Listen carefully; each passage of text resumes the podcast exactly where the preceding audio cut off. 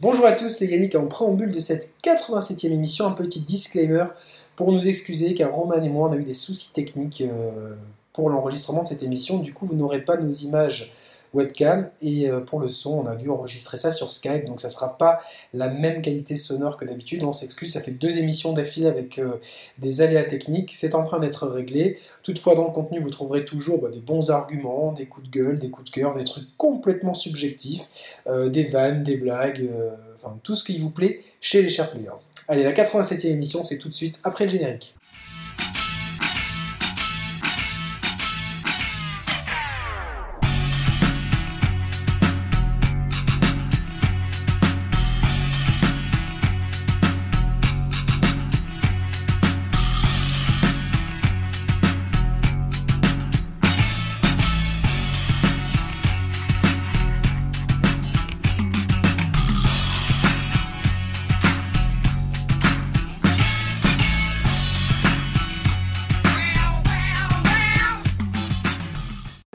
bienvenue dans cette 87e émission des Chers Players. Je suis en compagnie de Roman. Salut Roman, comment ça va? Bah, Salut Yannick, salut à tous et à toutes. Bah, écoute, ça va super. Euh, bah, je suis content de revenir là, tu vois, ça faisait, putain, ça faisait un moment que j'ai plus participé à une émission. Euh, la faute ou grâce à des euh, changements de vie qui m'ont un peu écarté du terrain, des terrains de jeu, tu vois. Mais là, écoute, on a pu s'organiser un petit enregistrement là, tranquillement, toi et moi, donc c'est cool, c'est, ça fait plaisir, ça fait plaisir. Et écoute, comme à notre habitude ou presque, euh, bon, ce soir, toi, tu restes sage et je t'en félicite. Mais de mon côté, j'ai dégainé une magnifique bouteille de limoncello que je peux pas montrer à l'écran parce qu'on parce qu'on me voit pas, mais euh, qui nous a été euh, très généreusement envoyée par par Robin Seiko, son pseudo sur Twitter. Ouais. On t'embrasse bien fort, voilà. On a eu droit à chacun à une bouteille de limoncello de Corse et à deux morceaux de nougat que j'ai pas encore ouvert mais euh, moi non plus euh, parce que je suis sur une bonne dynamique de continuer de perdre du poids donc euh, ah. c'est pour ça ouais j'ai j'ai déjà eu j'ai déjà eu mon petit quota de limoncello cette cette semaine donc voilà c'est comme si j'avais su j'aurais pas pris mon petit verre hier soir. Et du coup je me, je me tiens mais merci Robin en tout cas et merci à toute la clique des friends players là qui qui se fédère autour de autour de Diane Pimousse Fraise sur Twitter. Pimousse Fraise, ouais, Diane, on t'embrasse On embrasse, hein. exactement, avec, toute une bande de gens euh, qui, euh, euh, qui sont devenus des potes, avec qui on fait quelquefois des Skype, et puis voilà, donc c'est vraiment très très cool d'avoir tous ces gens-là dans notre sillage qui sont gentils, généreux, et puis avec lesquels on partage pas mal de choses, dont le jeu vidéo, puisque ce soir, Roman, je te propose qu'on parle de jeux vidéo. Qu'est-ce qu'on dit Ouais, c'est parfait. Écoute, euh, je, suis mon verre de je suis à la tisane, moi. Voilà, quoi. Ah, bah écoute, mon verre de limoncello est plein, donc je traîne qu'à la santé de vous tous. Et puis on va pouvoir y aller. Alors le sujet du soir, qu'est-ce que qu'est-ce qu'on va vous proposer à tous et à toutes? Alors on a, on avait on a hésité entre deux sujets, puis on est on est parti sur celui-là et euh, je, je ferai l'autre sujet dans une news à part puisque c'est c'est un truc qui méritait peut-être pas une émission. En tout cas, ça aurait fait redite avec une émission précédente. Je vous spoile pas. Et peut-être même que l'émission euh, de news, enfin la, la petite rubrique news sera peut-être en en ligne avant euh, cette ah, émission 87, parce qu'on enregistre euh, un petit peu euh, à l'avance, donc on va dire. Ce soir, on va parler de la Xbox One X et de la PS4 Pro. la question, alors il faudra voir comment la tourne pour le titre de l'émission, mais est-ce que c'est pas la grande arnaque de cette génération de consoles. C'est voilà, le pavé est jeté dans la mare euh, et je dis ça en étant possesseur de PS4 Pro depuis euh, la sortie de la machine. Euh, donc voilà, et avec un écran 4K, donc j'ai peut-être pas le HDR sur mon écran, mais je suis quand même dans des bonnes conditions pour mm. parler. Alors, on, donnera les points forts évidemment de ces, de ces deux machines et de cette philosophie hein, dont on a souvent parlé avant même. Je pense qu'on est parmi les premiers euh, francophones à avoir parlé des euh, consoles de mi-génération. Euh, dans les commentaires, c'était un peu drôle parce que les gens n'y croyaient pas et puis finalement, oui, c'est venu. et donc, voilà, est-ce que nos positions ont évolué Ça, c'est comme, ça, c'est comme à chaque fois, quasiment à chaque émission, on évoque le rêve ou la possibilité que Moulinex sorte une console, personne ne nous croit ou presque, mais le jour où ça arrivera, on vous aura prévenu, les gars. On vous aura prévenu, on, était là, on était les, premiers, quoi. C'est ça. Euh, quand tu à, jamais les, à, jamais les premiers, tu sais. bah oui, une Ligue des Champions avec trois matchs contre deux contre des guignols, c'est facile.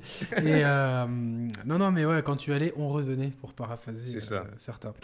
Donc oui, non, on va voir si nos positions ont évolué par rapport au, début hmm. de, tout ça, et puis voir aussi donc les, les, points forts donc de ces machines, mais aussi à notre sens, voilà pourquoi aujourd'hui pour nous, puisque le terme qu'on emploie, le titre qu'on de cette émission est plutôt péjoratif. Pourquoi pour nous, ces machines-là, aujourd'hui, c'est un petit peu, euh, enfin, pas de l'arnaque, mais c'est un petit peu de la poudre de perlimpinpin, pour citer le président de la République. Euh, voilà, donc euh, on va revenir un petit peu sur, sur tout ça. Hmm. Rappelons, rappelons un peu les faits, l'historique des choses, hein, tout simplement. Donc c'est Sony qui avait dégainé en premier. En 1995, la PlayStation 1, on va avancer peut-être.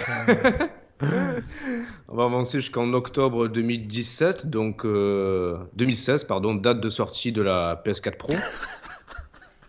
Qu'est-ce qu'il y a? Non, mais je pensais, euh, je pensais, il faut que je. Non, mais merde, j'ai oublié, j'étais en train de penser à une vanne sur les chauves qui n'a rien à voir avec l'émission. Et puis, ah, d'accord, ah, vas-y, balance. Non, mais je l'ai perdu en fait, comme toi tout à l'heure, t'as perdu ce que tu voulais me dire. Ah merde, ok, ok. T'es sûr que t'as pris que, de la tisane Il n'y a pas autre chose dans la tisane euh, Je sais pas, je sais pas, peut-être. mais donc voilà, donc la, PlayStation qui avait dégainé en premier en annonçant la PS4 Pro et en en la sortant au mois d'octobre, me semble-t-il.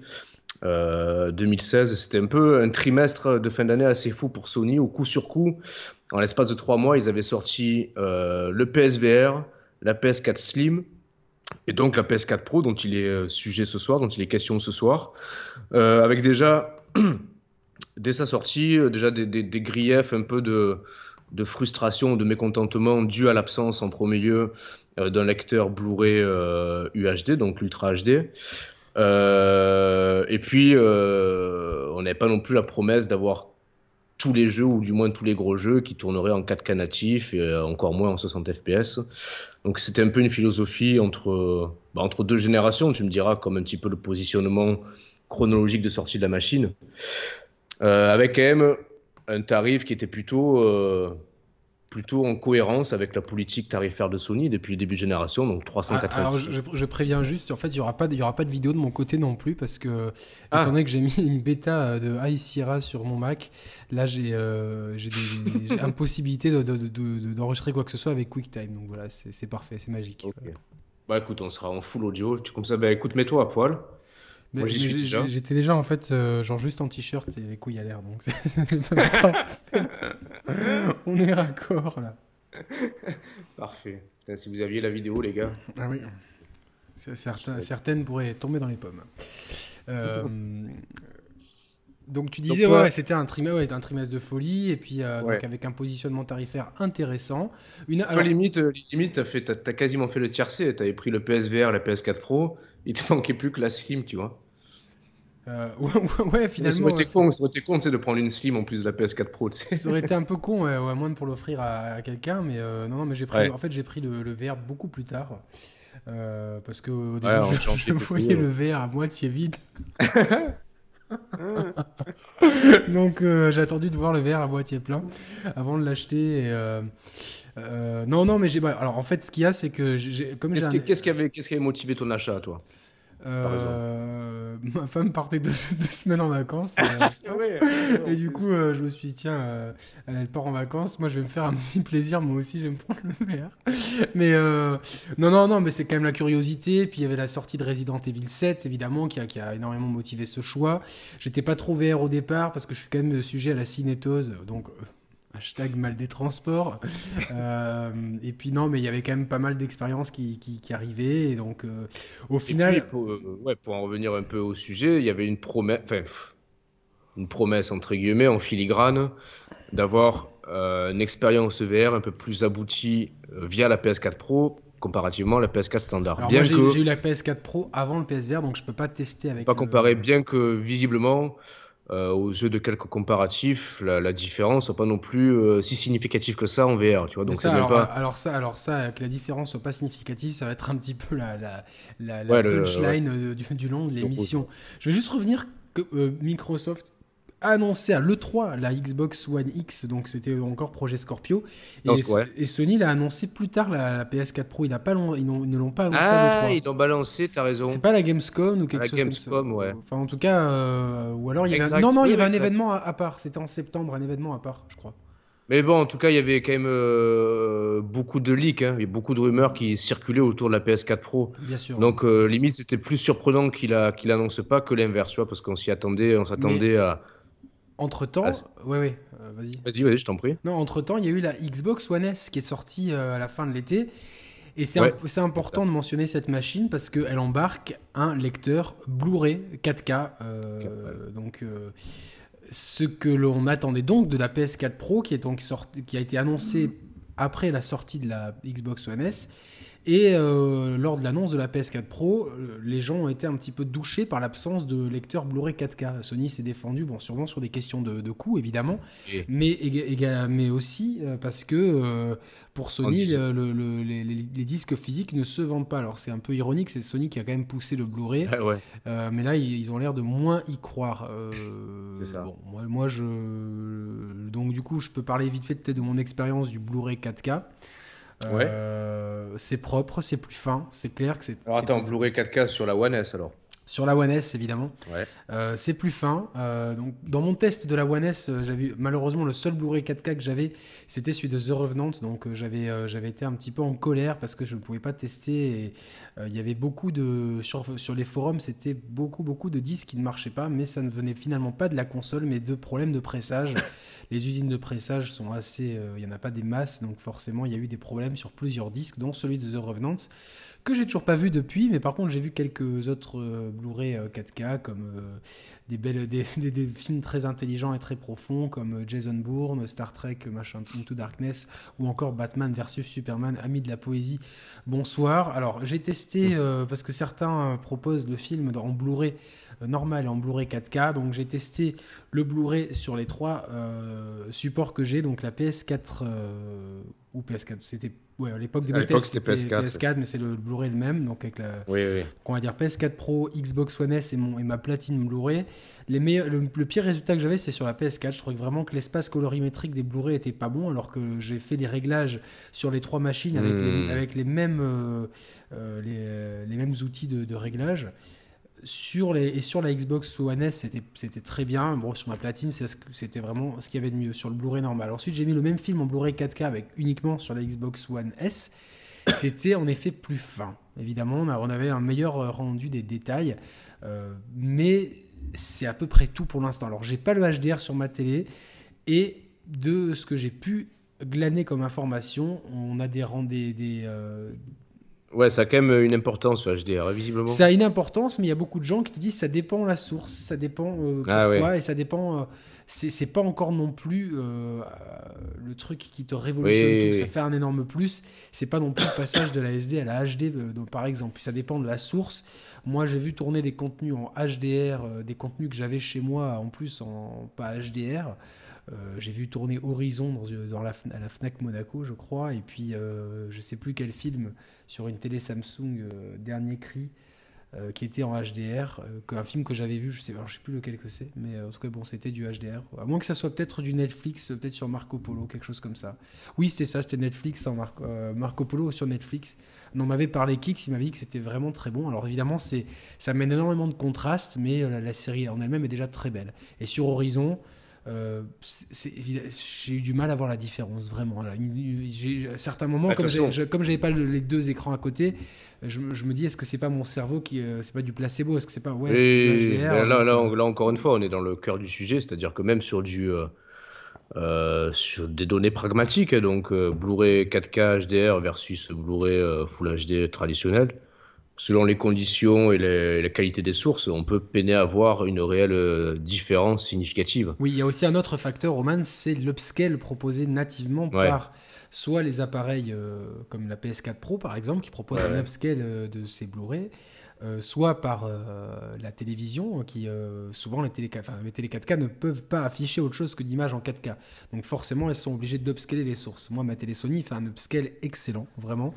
Et mhm. je suis même bluffé euh, certaines fois par des, contenus 1080p euh, classiques qui me, qui me, qui me pètent à la gueule lorsqu'ils sont. Oui, bien sûr. Là, je, un exemple, j'ai deux exemples tout bêtes qui datent d'aujourd'hui, date d'enregistrement, sur deux sources qui sont.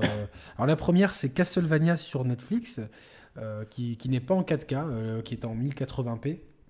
Et l'image est euh, autant l'animation, elle est un peu, euh, elle fait un peu tiep, mais autant l'image euh, vraiment a été extrêmement fine et pourtant c'est du 1080p upscalé en, en 4K. Et le deuxième exemple, c'est un jeu Wii U, Paper Mario Color Splash, et j'ai été. Ah oui, alors. Bah écoute, je trouve le jeu très beau, vraiment. je trouve le. Alors évidemment, c'est du Nintendo, c'est des textures qui sont en plus adaptées de matière, chose que Nintendo fait très bien. Admirablement bien. Euh, c'est des couleurs euh, qui sont euh, des palettes de couleurs qui sont plutôt unies, chatoyantes et unies avec peu, de dégradés. Enfin vraiment, c'est vert, enfin rouge, bleu. Donc, mais vraiment, je me suis mangé peut-être pas une baffe, mais vraiment, j'ai trouvé ça beau. J'étais, je me suis dit devant mon écran, c'est beau. Il y a pas, on n'a pas besoin de beaucoup si, plus. si ça se trouve euh, c'est le Paper Mario Color Splash sorti sur Wii U, faudrait que je vérifie, mais ça se trouve, il est même pas en 1080p natif. Hein. Peut-être pas, mais vraiment. Euh, donc ah, T'imagines, tu passes peut-être d'une source 720p native à du l'upscale en 4K. Exactement, et je me suis dit, le même jeu en 4K n'aurait aucune valeur ajoutée finalement, parce bah que non, bah oui. c'est déjà très très. Enfin, je, je vois pas la valeur ajoutée là-dedans. Donc il faut se méfier un petit peu de toutes ces choses techniques. Donc en termes de multimédia, comme ça on enlève toute cette partie, hein, je sais pas si tu es d'accord avec moi, mais en ah termes de, en termes de multimédia pour l'instant, c'est vrai que la Xbox One S et à venir donc la Xbox One X tiendront la corde grâce au lecteur Blu-ray 4K qui permet quand même de lire des Blu-ray 4K euh, qui sont quand même plus fins. Attention, hein, j'ai pas dit qu'il y avait zéro différence, qui sont plus fins et qui proposent le HDR. Pour ceux qui ont été les HDR, euh, c'est vraiment une valeur ajoutée. Est-ce qu'ils sont, est sont plus chers ou pas? Oui, ils sont un peu plus chers. Ouais, c'est vrai? Ouais, tu comptes. Ah ok. Après, bon, euh, évidemment, comme, le Blu-ray se vend pas super bien, tu peux rapidement trouver des bonnes affaires entre guillemets. Mais tu comptes bien 30 boules pour un film contre 25 ah, putain, ouais, c'est euh, cher quand même. Ouais, c'est cher. Après, bon, quand, quand euh, des fois tu as la Fnac, tu vas te faire un peu plaisir, bon, tu fais péter ton Blu-ray. Il y a des choses que je, me serais bien fait. Euh, ouais, je, bon, c'est un, un, peu poussé au crime. Moi, j'ai un, Blu-ray 4K, j'ai envie d'acheter du Blu-ray. Quoi, donc, Et oui, bien sûr, évidemment. Pour, ne, pour après, vous avez les contenus en 4K qui sont Netflix par exemple ou YouTube. Pour les, Bon, après YouTube en 4K, c'est souvent des petites vidéos, il n'y a pas des expériences. Oui, je pense qu'il y, a encore peu de sources en 4K hein, sur YouTube en native. Sur Netflix, par contre, il y, a pas, il y a de plus en plus de contenu en 4K et on peut voir une petite différence entre les contenus qui sont upscalés euh, depuis, euh, enfin qui ont été upscalés. Euh, pas par la télévision, mais donc la, source est en 4K, mais ça n'a pas été prévu pour la 4K d'origine. Je pense à Breaking Bad notamment, qui propose une image qui est très belle en 4K native, hein, donc qui s'affiche sur la, la, télévision en 4K. moi, je le lisais depuis l'application du téléviseur directement, mais sur la PS4 et le Xbox One, euh, c'est pareil. Donc, euh, deux, trois fois, mon appli, je le déconnais sur la télé, je suis passé par la Xbox One, il n'y avait aucune différence. Mais euh, en passant à. Attends, ils n'utilisaient pas en plus un protocole de compression On n'est pas passé du H264 au H263 265 plutôt. T'es sûr Pas 263 Ah ouais, je suis quasiment sûr. C'est le nouveau processeur, c'est le truc de ah, compression plus, plus performant. Alors je ne je, je me suis pas intéressé à la question. En tout cas, euh, ce que je veux dire, c'est que Breaking Bad en 4K, c'est très bien, mais la préquelle euh, Better Call Saul qui, qui, qui, qui, est diffusée en ce moment, euh, qui a elle été pensée vraiment pour la 4K, avec les mêmes paysages et beaucoup de personnages qui sont dans les deux séries, elle claque beaucoup plus que Breaking Bad, qui à l'origine n'était pas prévu en 4K. Je crois qu'il a été remasterisé en 4K pour Netflix. Euh, voilà, donc euh, même pour les sources 4K dans Netflix même, vous n'avez pas la même qualité selon les shows. Privilégier des choses plus récentes. Franchement, hmm. sur Netflix, je trouve que Better Call Saul et Marco Polo sont de vraiment, même Better Call Saul par rapport au paysage et à la qualité de, de, la réalisation de cette série qui est la même globalement que celle de Breaking Bad. C'est un, vraiment un bon test pour tester Netflix en 4K à partir de là, euh, de toute façon, vous avez euh, donc, euh, le, donc lecteur Blu-ray standard sur les, sur les deux machines, lecteur Blu-ray 4K sur la Xbox One X, les applications de vidéo comme Netflix et YouTube en 4K sur les deux machines. Et après, vous le menu, le menu en lui-même qui en le 4K menu en 4K qui ça ne sert absolument à rien, soyons, soyons Franchement, ouais, non, ouais. et vous avez les stores, euh, les deux stores pour l'instant ne proposent pas de vidéo. Les stores, euh, bon, le PSN et le Xbox, le marché Xbox Live ne proposent pas de vidéo en 4K en tant que tel. Donc pour l'instant, c'est que de la haute définition. Donc euh, c'est fait ça. Et éventuellement, si vous avez un PSVR, vous pouvez regarder vos Blu-ray en 3D dans le PSVR. Mais ah oui, t'as essayé ça? Ouais, mais bon, comme alors c'est vachement bien si tu fais le, enfin c'est vachement bien, c'est c'est cool si tu fais l'écran de cinéma, tu sais, parce que quand t'as le PSVR, tu peux régler trois tailles d'écran pour les, toutes les applications qui ne sont pas en VR, donc qui, qui t'immergent pas dedans. Donc typiquement le menu de la console, les jeux qui n'exploitent pas le VR ou les Blu-ray.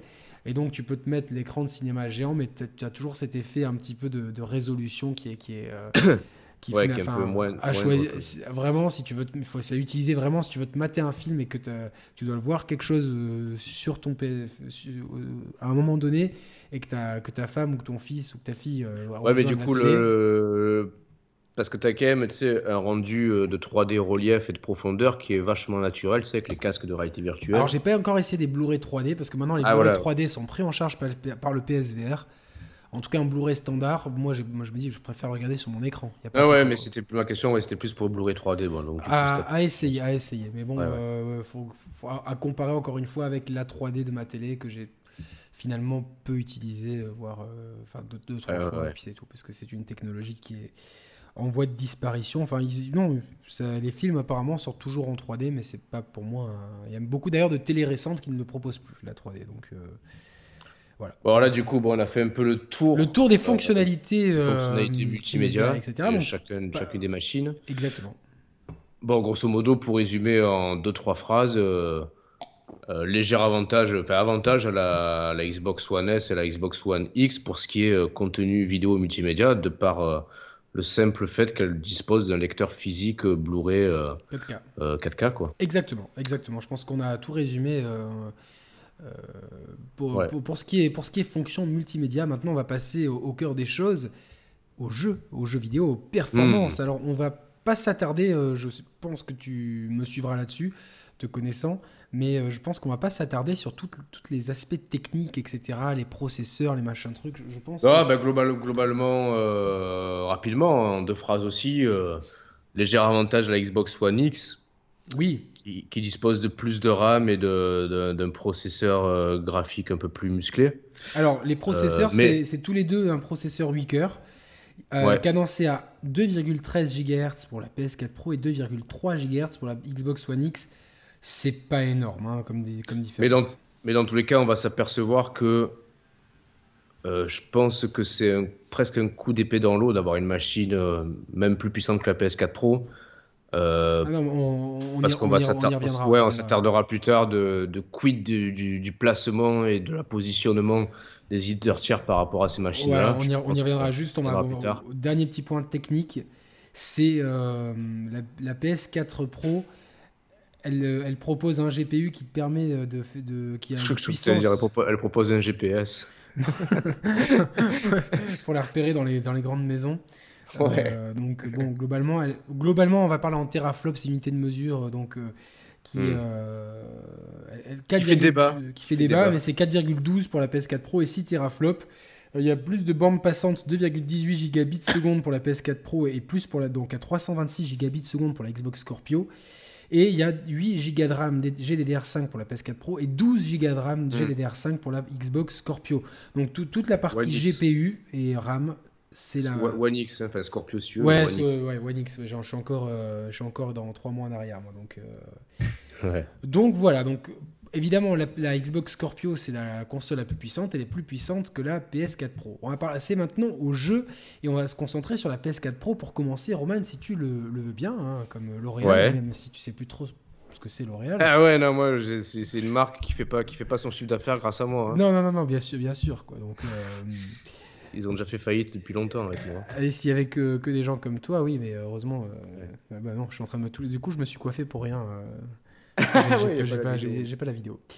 Donc euh, la PS4 Pro, elle a été euh, quand même accompagnée de pas mal de jeux qui ont été enhanced entre guillemets au, lancement euh, de la machine. ah, pas mal. Attends, on va résumer. Il y en avait quelques-uns.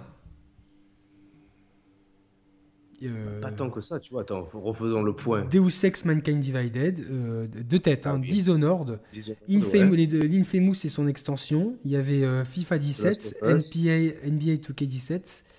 The Last of Us. The Last of Us, Uncharted 4, Ratchet et Clank, The Witness. The Witness, c'est un peu plus tard. Ouais. voilà. Donc globalement, c'était. Ouais, c'était quand même. Alors, t'avais, t'as, as quand même dans le lot. alors, hormis Dishonored et Deus Ex qui étaient sortis à peu près en même temps que la PS4 Pro, le reste, c'est des catalogue de jeux first party qui était déjà sorti depuis X mois, voire X années. Je pense à Infamous et Ratchet Clank qui étaient sortis euh, quand même largement longtemps en avance. Euh, Ratchet Clank, c'était 6 mois avant. Euh, il est sorti en mars 2016. Oui, la console en octobre, donc 6 mois après. Exact, ouais. Exact. Novembre, euh, ce qui... console. Novembre. Ouais, mais du coup, ce qu'on peut souligner, c'est que il n'y avait pas vraiment de titre majeur entre guillemets, qui était là pour accompagner la sortie de la machine ou tout du moins pour dire boum, voilà, voilà ce que la machine a dans le ventre. Si vous voulez jouer à ce nouveau jeu qui sort dans des conditions de, folie, il vous faut la PS4 Pro. Tu vois, t'avais, pas ça. Alors, quelque part, euh, c'était plutôt euh, positif pour les, ceux qui étaient déjà possesseurs d'une PS4 normale parce que du coup, t'as pas ce sentiment d'exclusion et de frustration à l'idée de voir une nouvelle machine sortir. D'autre part, tu es toujours dans un équilibre un peu difficile à, maintenir entre le souhait de soutenir vraiment ta nouvelle machine pour en faire un argument de vente et d'un autre côté, ne pas, ne pas scinder une communauté de joueurs en deux, tu vois. Je suis en train d'acquiescer avec ma tête en fait, parce que D'accord. Juste que pour ceux qui, qui, comme vous ne voyez pas, vous pouvez imaginer. Euh, toi, tu es en train de te caresser le crâne, non euh C'est ça.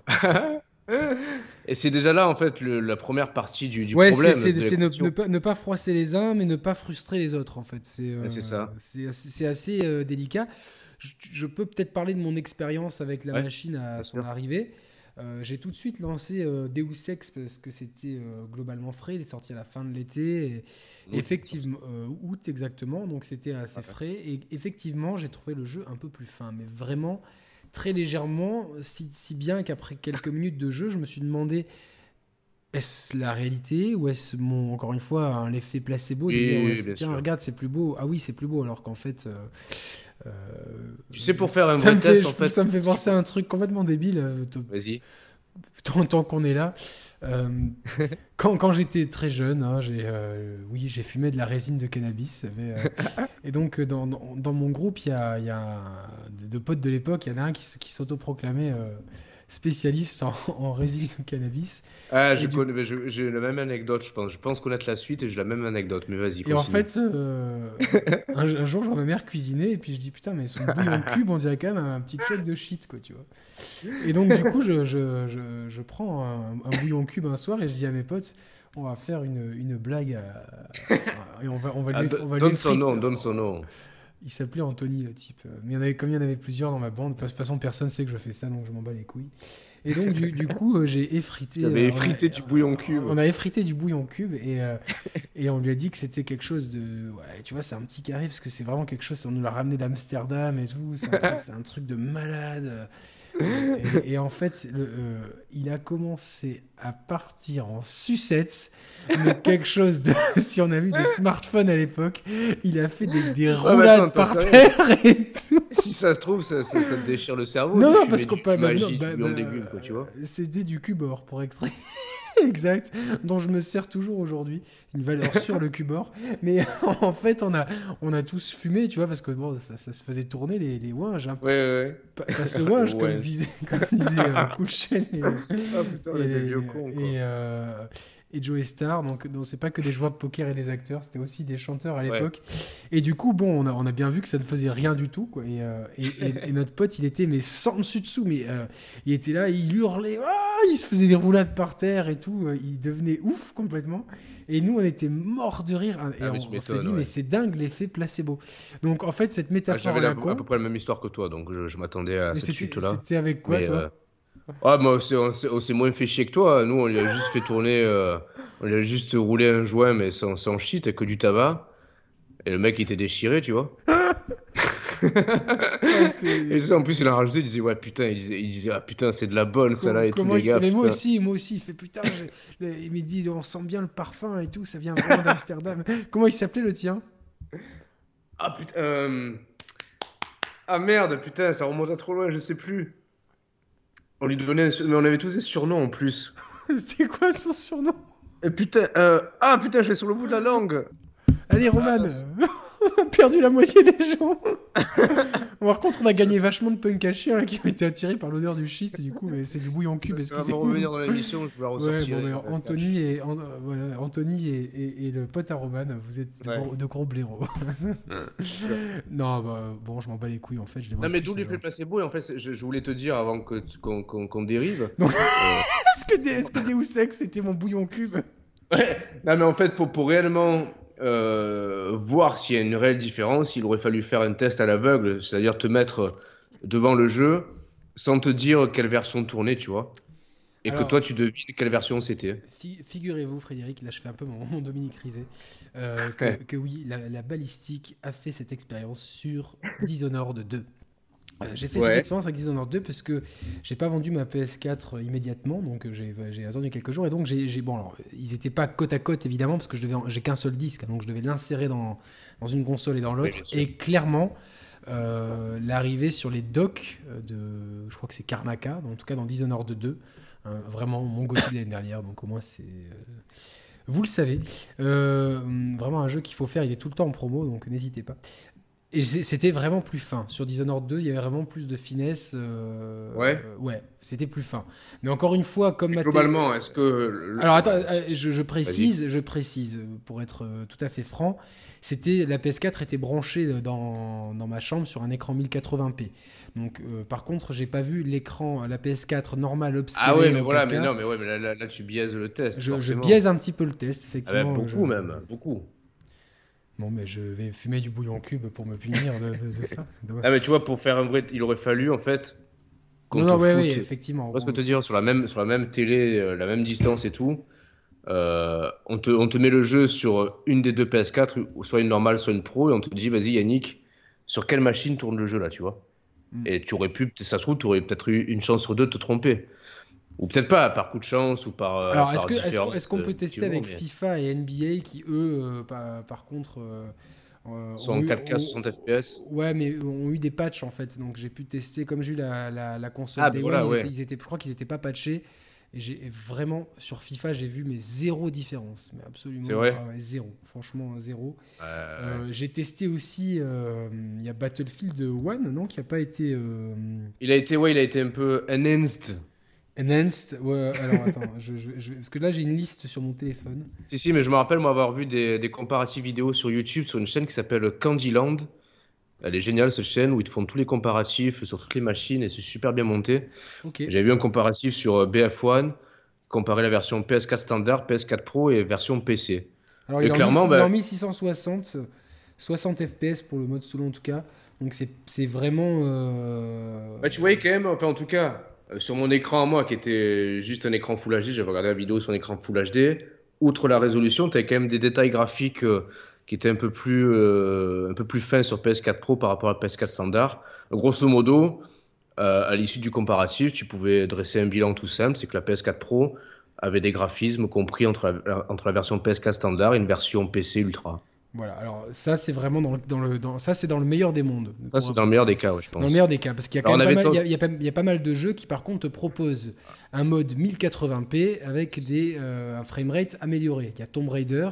Tomb Raider, j'allais parler de lui. Ouais. Lui, je l'ai pu. Mais pourquoi pas, tu vois À la limite, pourquoi pas Moi, je trouve que c'est euh, euh, pour moi. J'aime bien qu'on laisse le choix aux joueurs à tous les points de vue. On a là actuellement euh, j'y reviendrai, reviendrai plus tard, mais on a le choix. On a le choix de prendre une PS4 Slim ou une Xbox One S à des prix euh, très, très resserrés, ou de prendre des PS4 Pro ou des Xbox One X. Euh, la diversité et le choix, c'est toujours positif. Et en jeu, si on retrouve cette même diversité de choix en jeu, par exemple avec Tomb, Raider qui propose soit, si moi j'ai une télé Full HD et que j'ai une PS4 Pro, ben au moins je peux tirer parti quand même de ma PS4 Pro en, en gardant une résolution Full HD. Tout tu, as, tu as ta main devant toi?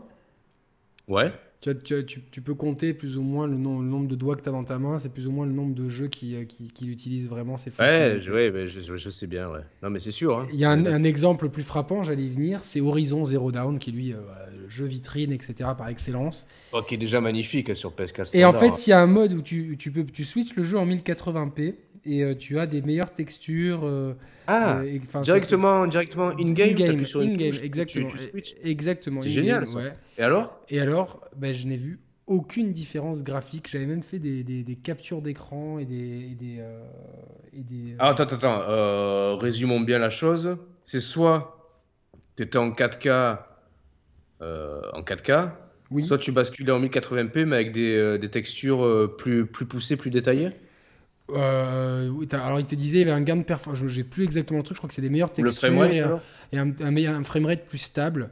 Euh, mais globalement, je voyais aucune différence graphique entre les deux modes. Et je me suis vraiment promené, j'ai passé vraiment une demi-heure à checker des environnements et tout. Et je me dis, euh, bon, l'upscale de ma télé, euh, enfin là, c'est, là, c'est en, l'occurrence, c'est la. T'as appelé 30 millions de consommateurs? Non, j'ai pas appelé 30 millions de consommateurs parce que pour, dès que tu veux les appeler, il faut être, qu'il faut être euh, membre de leur association. Donc sinon, je, j'ai envie d'un. Alors, effectivement, ah, en fait... non, je, fais la mauvaise langue. Il y avait un, franchement, m'approchant de ma télé en me mettant à 20 cm, il y avait une montagne qui était un peu mieux dessinée, un nuage qui était un peu plus fin. Ouais, non, mais en fait, belle. Vous voyez, c'est hashtag ironie. non, mais prenons, ce point, prenons cet exemple précis pour, euh, pour tirer un peu à boulet rouge sur un peu le bullshit marketing, tu vois, quelque part. Euh, euh, tu sais quoi, j'y pensais cet après-midi parce que euh, voilà, on s'était dit qu'on parlerait de ça ce soir, tu vois. Et en fait, moi, j'ai vraiment, je suis pas du tout contre ni pour les cycles itératifs de console, tu vois. Encore une fois, tant qu'il y, a du choix qui est laissé aux joueurs, aux consommateurs en général, ça me dérange pas. cependant, je pense que ce, cette proposition de mid-generation, elle aurait été plus à propos à l'ancienne génération, la génération 3.6 PS3 qui a duré exagérément longtemps et dont au fil des ans on a quand même vu un fossé euh, quand même assez monstrueux se creuser avec le PC. Entre temps, bon, les technologies ont évolué et même si à leur sortie les PS4 standard et Xbox One n'étaient pas euh, non plus des foudres de guerre, euh, il faut quand même se poser la question est-ce que, est-ce que pragmatiquement la technologie évolue encore à l'actuel suffisamment vite pour pouvoir se permettre de renouveler une machine tous les deux ans, tu vois. Alors le problème, le, problème, Roman, c'est pas une question de technologie, c'est une question de coût et surtout de, coût euh, de, prix psychologique à, à, partir de laquelle la console va se vendre ou plus se vendre. Euh, et donc il y a une équation à faire entre, bon, globalement, il faut pas dépasser 4 euh, ou 500 euros. Euh, je trouve que Microsoft joue un peu gros avec ces 500 euros. C'est un peu risqué, ouais. C'est un, peu risqué. On reviendra sur la Xbox One X après. Par contre, bon, le positionnement de la PS4 Pro à 400 euros me semble ouais, il est bon, il est bon. pertinent. Mais à 400 euros, qu'est-ce qu'on peut avoir? On, ils ont, on a bien vu que le, le, le Blu-ray 4K, c'est pas ils ont beau se justifier ça, c'est juste que de, ça rentrait pas pour euh, une question de coût, tout simplement. Évidemment. Donc, bon, à la limite, on peut le comprendre, hein, à limite. Voilà, donc globalement, tu peux faire. Y a... Tu sais, moi, le jeu qui m'a le plus bluffé, finalement, c'est The Last of Us. C'est con, hein, tu vois, mais c'est peut-être un des jeux qui. Tu l'as refait, tu l'as refait en PS4 Pro? Ouais, je l'ai refait en PS4 Pro et vraiment, euh, j'ai été assez bluffé par le jeu. Que moi, j'avais déjà trouvé bluffant en PS4 standard euh, remasterisé. Là, tu vois. là, ça m'a vraiment. Enfin, je, je, pareil, hein, je l'ai fait en 1080p. Euh, enfin, euh, après, j'essaie de, compa de, comparer. Est-ce que c'était juste ta mémoire qui, a comparé les choses Attends, je t'entends mal là. Ah, pardon. Est-ce que tu as comparé sur la PS4 Pro les deux versions ou est-ce que c'est juste de mémoire que tu as comparé? Non, non, je, je l'ai essayé euh, sur PS4. Euh, enfin, je, euh, j'ai pas mal joué sur PS4 Pro. J'avais quasiment refait le jeu sur PS4 normal et sur la télé 4K. Et puis après, quand, mon, quand ma, ma, PS4 était dans ma normale était dans ma chambre, c'était mmh. branché pour les gens qui venaient pour la voir, pour la vendre et pour quand je la vendais en 1080p, etc. Non, non, je trouvais qu'il y avait un, un, bon, un bon gap totalement l'inverse d'Uncharted 4 qui était tellement beau déjà nativement euh, bah upscalé par ma télé avec ma PS4 standard que bon euh, voilà. En fait il faut se dire un truc c'est que euh, c'est ce, ce, que je dis depuis le début un 1080p propre bien upscalé mmh. que ce soit par une console ou par l'écran directement de toute façon si c'est pas l'écran le fera quoi qu'il arrive. Tu, un écran 4K comme j'ai dit tout à l'heure ne peut afficher qu'une image 4K donc forcément il va upscaler après, il y, a des, il, y a des, il, y a des, il, y a, des sources qui sont 4K natives et il y a des sources qui sont euh, elles-mêmes upscalées. Donc, c'est-à-dire que même si ta télé va, va, va te dire que c'est une source, enfin, même si ta console va dire que c'est une source native, dans le jeu lui-même va être euh, upscalé par des techniques comme le checker euh, checkboard putain je l'ai oublié oui, oui, oui c'est bah, ça le checkboard hein. le checkboard voilà qui en fait si tu veux il y a c'est pas une extrapolation de pixels, il y a la moitié des pixels qui est, qui est créée et l'autre moitié qui est extrapolée de façon intelligente, dynamique. Donc, je crois que. oui. on, est, intelligent et dynamique, on est, check, on est checkerboardé. On est checkerboardé de, de nature, exactement. Et le limoncello nous aide. En fait, le limoncello, ça nous propulse en, en, 4K, quoi, tu vois. À 4 pattes après, quoi. Et, euh, et euh, du coup, du coup donc, euh, c'est très compliqué d'avoir. D'avoir une qualité d'image, c'est quoi? Un beau Blu-ray un beau Blu-ray qui est en 1080p. Euh, je vais prendre euh, un Blu-ray qui a une image euh, phénoménale. Qu'est-ce que je peux prendre? Bah, Les scènes en IMAX de The Dark Knight, par exemple. Allez, elles sont magnifiques en Blu-ray 1080p. C'est n'importe quel, n'importe oui, bien sûr. Elles sont donc il y a pas les bandes noires et tout. Waouh, max un truc. Nemo, pareil en Blu-ray. La scène de l'aquarium chez le dentiste. Waouh, quoi, tu vois. Enfin, des scènes d'Interstellar. Waouh, des scènes de Gravity. Waouh, tu vois. Bon, des, exemples comme ça. Et ça va être plus beau que des sources de, de, de jeux en 4K par exemple. Bien sûr. Et, des, jeux en, 1080p comme euh, Uncharted 4, avec ma PS4 standard et upscalé donc par ma télé à l'époque en 4K, me décroche. C'est plus beau, c'est plus, beau que The Witness en 4K, quoi. Euh, exactement, enfin oui, ah forcément, ah c'est, en tout cas c'est plus fin.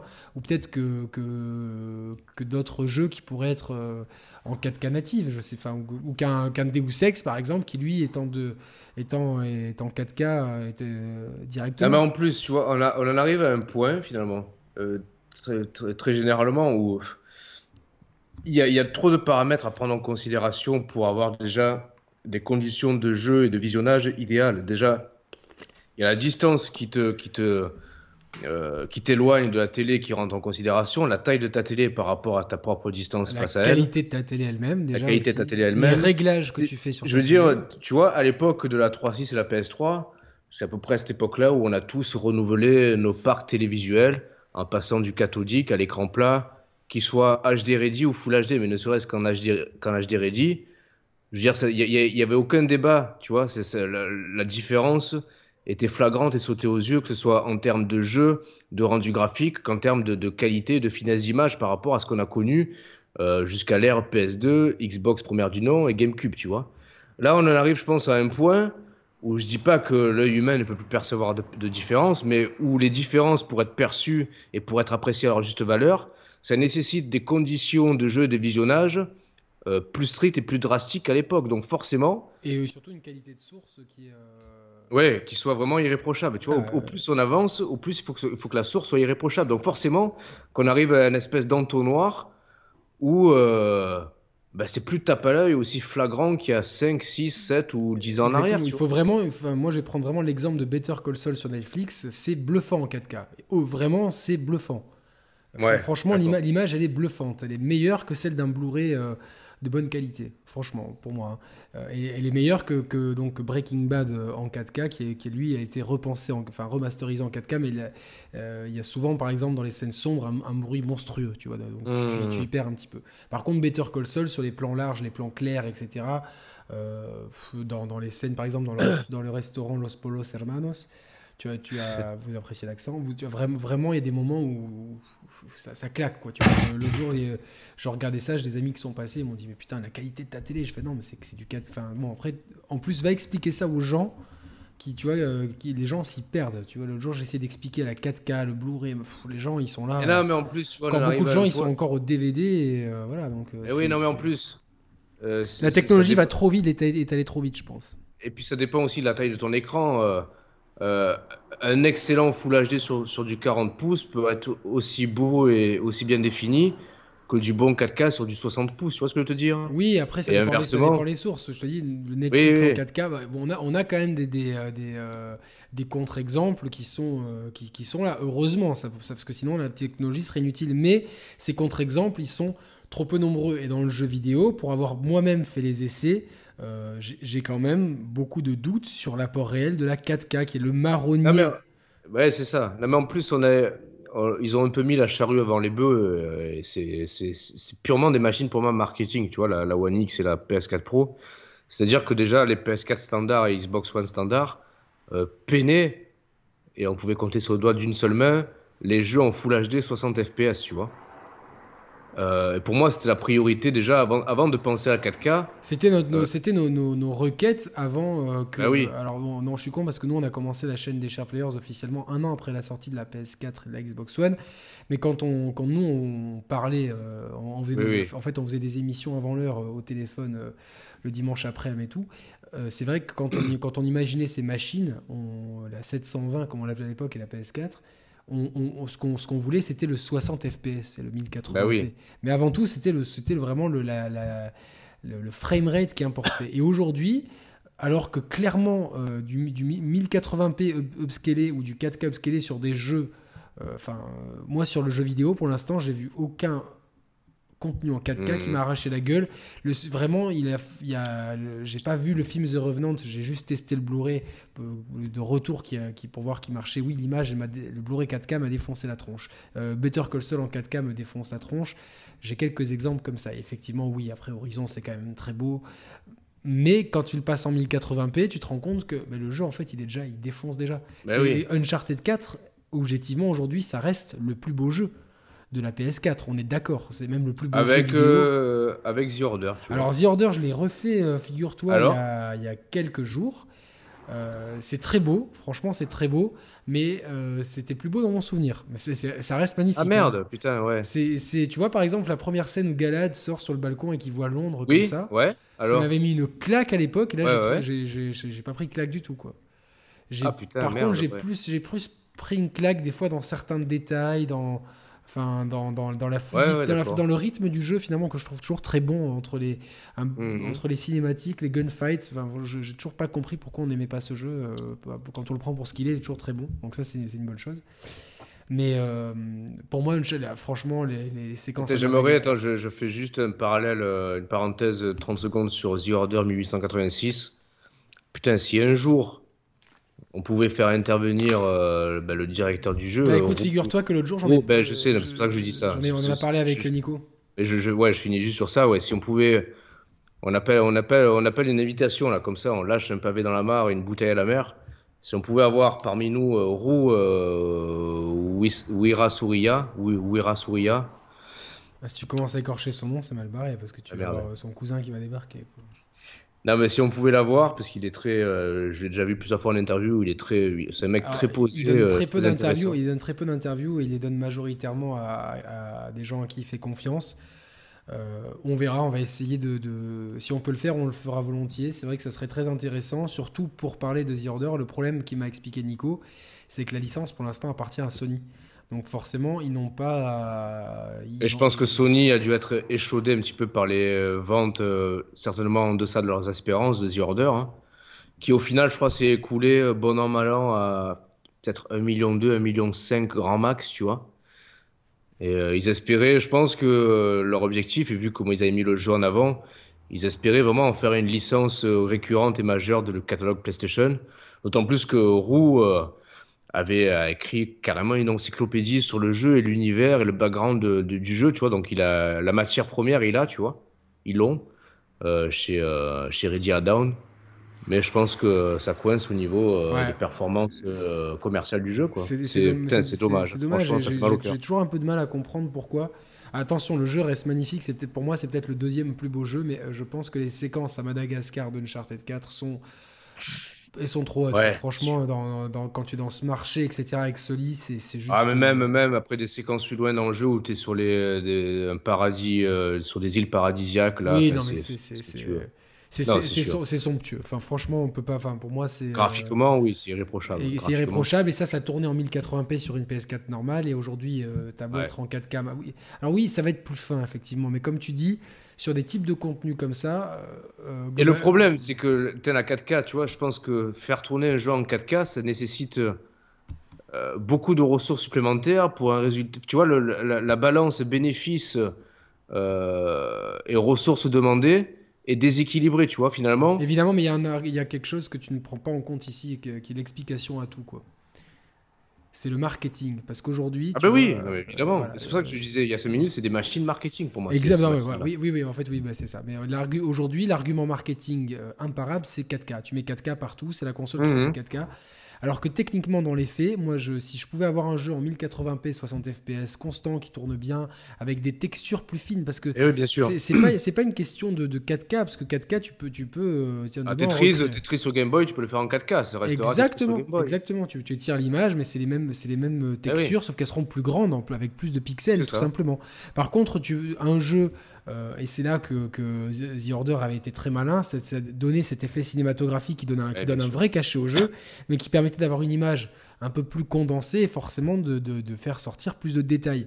Et moi, mm. ce que j'apprécie, c'est ça, c'est la qualité des détails. Forcément, quand tu as des textures qui sont en 4K, mais qui sont pardon, un petit peu... Euh, oui, comme euh, celle de The Witness, finalement. C'est de l'aquarelle, enfin, c'est des, des, textures qui sont unies presque.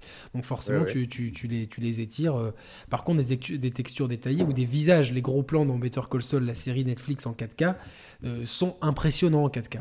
Et je, je pense qu'ils sont beaucoup plus impressionnants que ce qui serait en 1080p.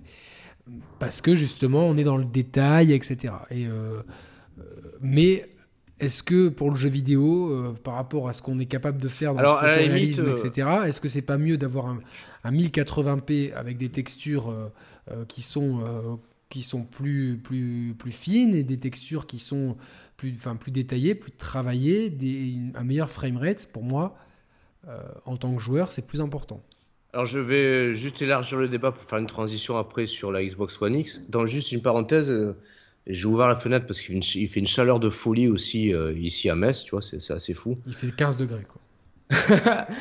Euh, j'ai beaucoup de circulation devant chez moi. Alors, je sais pas si on entendra la circulation euh, fenêtre ouverte. Est-ce que tu l'entends depuis 5 minutes On l'entend légèrement, mais de toute façon, euh, je ferai un petit préambule à cette émission comme j'ai fait pour celle de Pix and Love, que je vous invite à voir. Ah oui, oui. Ouais, on vous invite à la voir. Pour expliquer qu'on est, qu'on est maudit en ce moment par les problèmes techniques, donc forcément. On en profite pour remercier encore Marc Petroni et, Marc et Raphaël de chez Pix and Love. Hein, pour, Merci à vous d'avoir participé à l'émission. C'était très appréciable et, euh, euh, ben on vous remercie euh, tout simplement. Tout simplement. Et non, j'allais dire, voilà, pour élargir un peu le débat avant de faire une transition vers la Xbox One X, là, là où un, apport accru d'une plus grande résolution pourrait avoir du sens, c'est pour la VR justement. pour la VR qui nécessite quand même, ayant, ayant les lentilles, l'écran vraiment à, proximité des yeux, on a encore actuellement ce qu'on appelle cet effet de grille où tu distingues les, les, euh, les grilles de pixels. Euh, si déjà on pouvait avoir des casques VR avec l'écran lui-même de, de, la VR qui, qui serait euh, plus, plus défini et donc les jeux également plus définis, là oui, il y aurait un vrai argument à, à mettre les ressources au profit d'une résolution euh, accrue pour la VR, tu vois. Bien sûr. Sauf que voilà, euh, on en a évoqué euh, brièvement euh, l'illustration au début d'émission, mais la PS4 Pro est censée proposer une expérience améliorée ou légèrement améliorée pour le PSVR. sauf que dans les faits, visiblement, la différence entre un jeu VR sur PS4 standard et un jeu VR sur PS4 Pro, là aussi, elle n'est pas réellement significative. Euh, ça, je, peux, je, peux, je, peux, pas te dire. On peut pas, voilà, essayer, des, des, des, retours que j'ai eu, que j'ai vus, etc. C'est pour l'instant très mineur, mais. Euh... Alors voilà, est-ce que, alors même euh, la question qu'on peut se poser, est-ce que réellement un réel effort d'optimisation a-t-il été fait sur la VR au profit de la PS4 Pro ou réellement pas, tu vois? Moi, je pense que l'effort d'optimisation, il a été euh, réduit à peau de chagrin, tu vois, ou très peu exploité. Alors que ça aurait pu être euh, un argument euh, différenciant ou un argument de vente. Mais là encore, tu te retrouves face à, face à un obstacle qui est que la VR, aussi euh, surprenante, aussi exaltante puisse-t-elle être quand on l'essaye, elle est peu mise en avant et de moins en moins mise en avant. Illustration faite de l'E3 2017, là où la VR vraiment est. Ah ben là, on tombe en fait, si tu veux, dans une double niche. C'est-à-dire que tu vois, genre, la PS4 Pro, elle s'annonce. oui reste quand même un marché de niche, vraiment. Donc, c'est des, gamers ultra exigeants qui sont équipés du matériel pour. Alors, Sony se targue que 20% des PS4 vendus depuis novembre sont des PS4 Pro. Ah, ouais, il y a eu cette info-là? Il y a eu cette info-là, donc... Euh, c'est pas mal, c'est pas mal. C'est pas mal du tout. On sait qu'il y a un million de casques VR qui ont été vendus et à peu près 5 millions de jeux, donc euh, en tout, de PSVR. Donc ça nous donne un peu un truc. Mais c'est-à-dire que le la, PS4 Pro est, est, une niche dans la, la gamme PlayStation et, le, PSVR, est une, en est une autre. Donc c'est un, une, double niche. Effectivement, euh, ça aurait du sens, tu vois, de, pousser ces deux produits ensemble. Euh, il aurait peut-être eh même fallu être euh, non non mais carrément être euh, élitiste et dire bah, le PSVR c'est pour les possesseurs de PS4 Pro parce que tu t'adresses presque aux mêmes gens en fait. Aux technophiles aux acharnés donc euh, tu vois te proposer un PSVR un peu plus musclé qui, qui soit parfaitement qui ne puisse ne tirer parti que de, la PS4 Pro. À mon sens ça aurait peut-être été malin. Donc peut-être qu'en volume de vente ça t'aurait coupé à court terme tu aurais, aurais, tué dans l'œuf complètement la PSVR, qui non, la VR en tant que telle, qui a déjà du mal à décoller, tu vois. Alors je pense que, euh, que effectivement, à court terme, tu aurais euh, eu des, euh, un démarrage plus poussif. Par contre, tu aurais eu quand même un objet qui est, qui est mieux fini. Tu aurais peut-être eu une meilleure gestion des stocks. Et peut-être que ça aurait été un, cercle vertueux pour les, les, ventes de PS4 Pro. C'est mon, mon point de vue, parce qu'aujourd'hui, euh, je, vais faire, avant qu'on passe à la Xbox One X, je ferai un bilan de mes 9 mois avec la, la PS4 Pro et euh, de mes quelques mois euh, avec le, PSVR. même s'il n'est pas trop dans le centre du débat aujourd'hui, on peut quand même l'intégrer. Mais aujourd'hui, c'est vrai que pour, pour, revenir sur ce que tu dis, le PSV, les casques de réalité virtuelle, et c'est un petit peu le, ce qu'on va, aborder après, c'est l'intérêt en fait de sortir des jeux pour, euh, qui, qui, soient pour le PSVR euh, ou avec un mode compatible ou euh, uniquement pour le PSVR, comme des jeux compatibles pour la PS4 Pro et la Xbox One X. Ça, ça, demande des ressources, des ressources, des budgets qui vont pas forcément être rentabilisés. Or aujourd'hui, dès que tu ne rentabilises pas quelque chose à fond, c'est game over pour toi. On l'a vu récemment avec IO Interactive qui s'est fait lâcher par Square Enix ils ont mm. réussi à garder Hitman et je pense qu'ils vont réussir peut-être à être un peu plus autonomes sur Hitman. Mais c'est quand même un coup dur. Pourtant, Hitman, c'est enfin, pas une réussite commerciale, mais c'est un succès critique. c'est pas non plus vautré. Euh, après, il a un modèle de distribution qui était particulier. Mais aujourd'hui, les actionnaires n'hésitent pas à couper dans le vide. Donc, euh, donc imaginons, tu es un éditeur.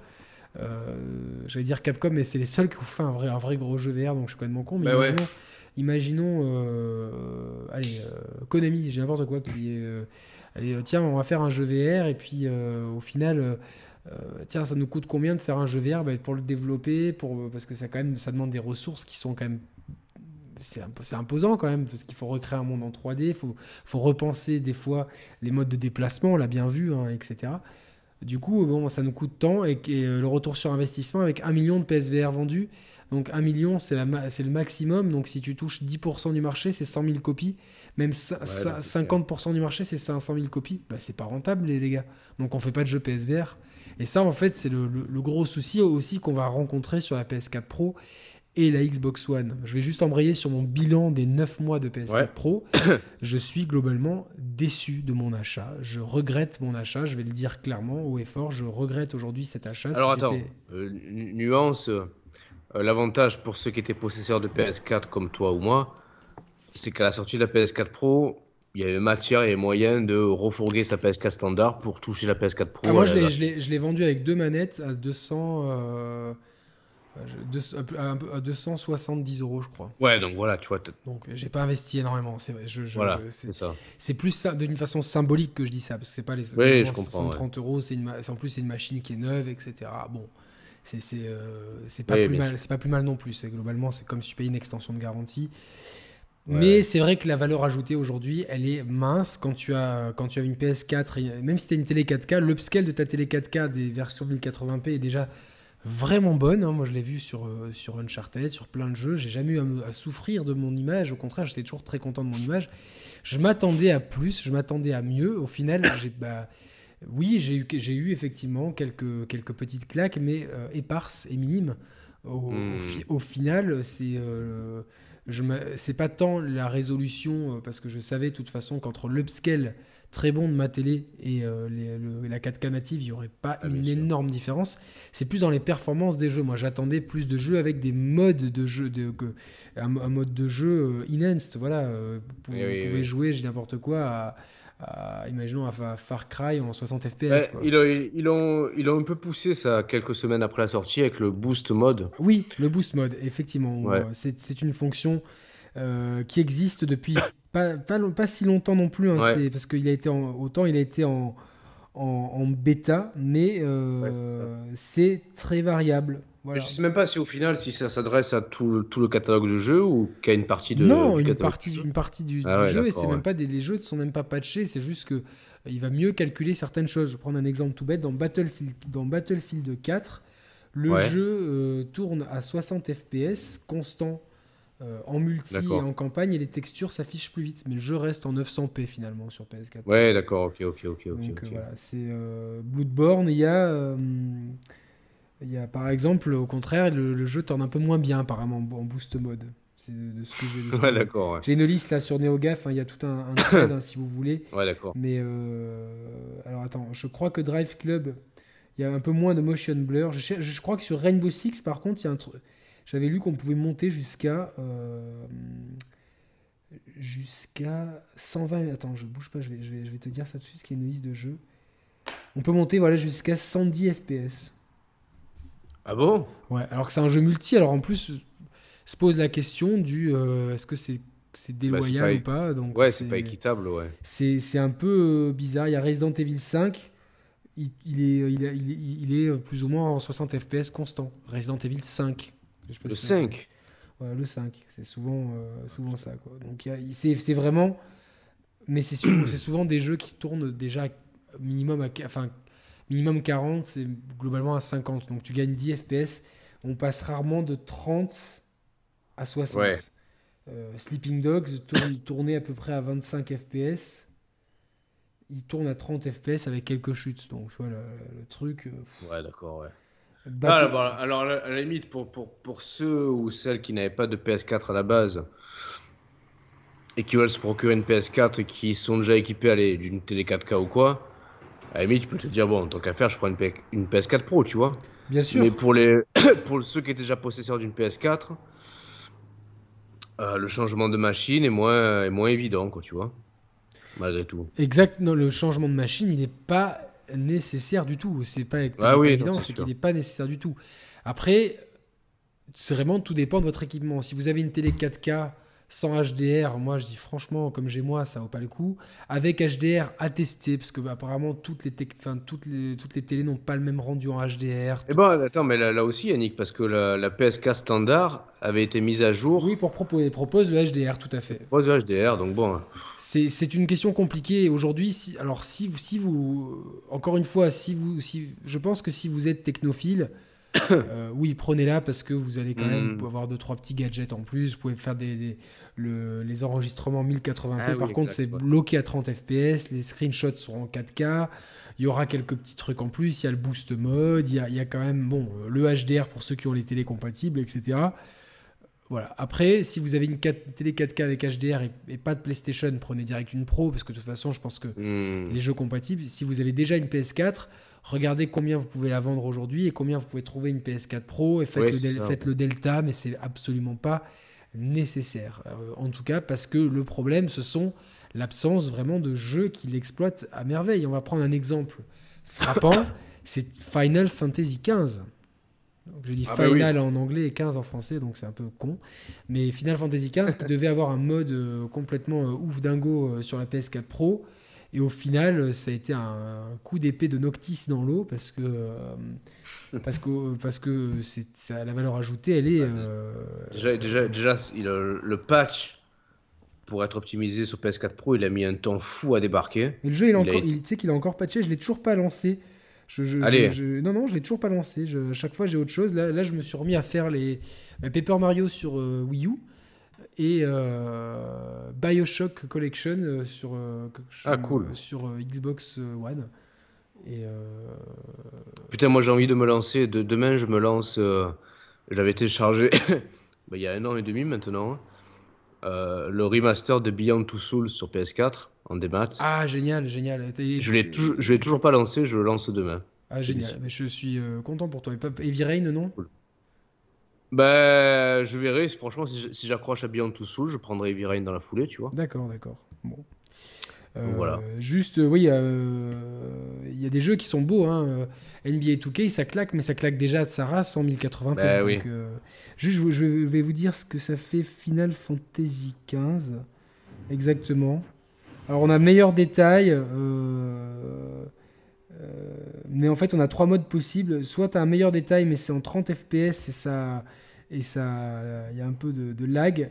Soit tu as 1080p 60 fps, entre 40 et 60 fps, soit 1080p avec 30 fps loqué.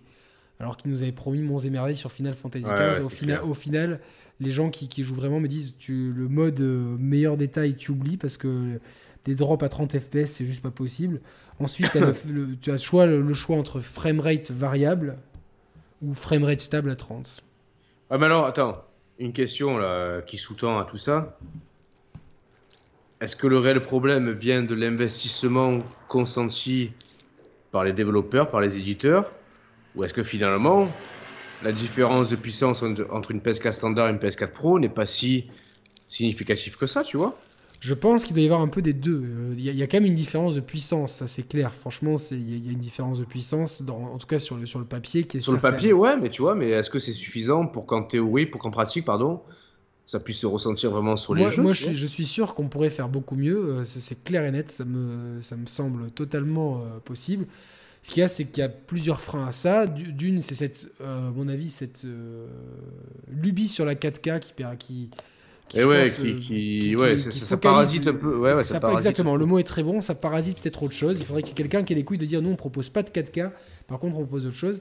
Et il y a, je pense, ce côté des éditeurs qui disent putain, mais il faut optimiser euh, déjà, déjà que souvent les portages PC euh, ont des problèmes. Hein. C'est pas, eh c'est euh, Batman Arkham Knight par exemple. Mm, mm, mm. je crois que Dishonored aussi a eu des soucis, etc. mais pourtant, c'est des Arkane, c'est plutôt un développeur. Bethesda, c'est plutôt des, jeux PC, enfin des jeux buggés, mais des jeux PC avant tout, ou des jeux buggés avant tout, on ne sait pas trop. Mais il faut dire putain, il faut optimiser déjà sur que ça, soit, ça tourne proprement sur PS4, Xbox One et PC. Ensuite, euh, il faut, euh, on propose des outils sur PC pour avoir différents trucs. Et souvent, ça pose problème. Si maintenant, il nous faut une version optimisée PS4 Pro, une version optimisée Xbox One euh, X, pour un marché, donc il faudrait faire le delta des ventes de PS4 entre, entre novembre et, Attends, c'est simple, ouais, entre, entre novembre et juin, 20% de PS4 Pro.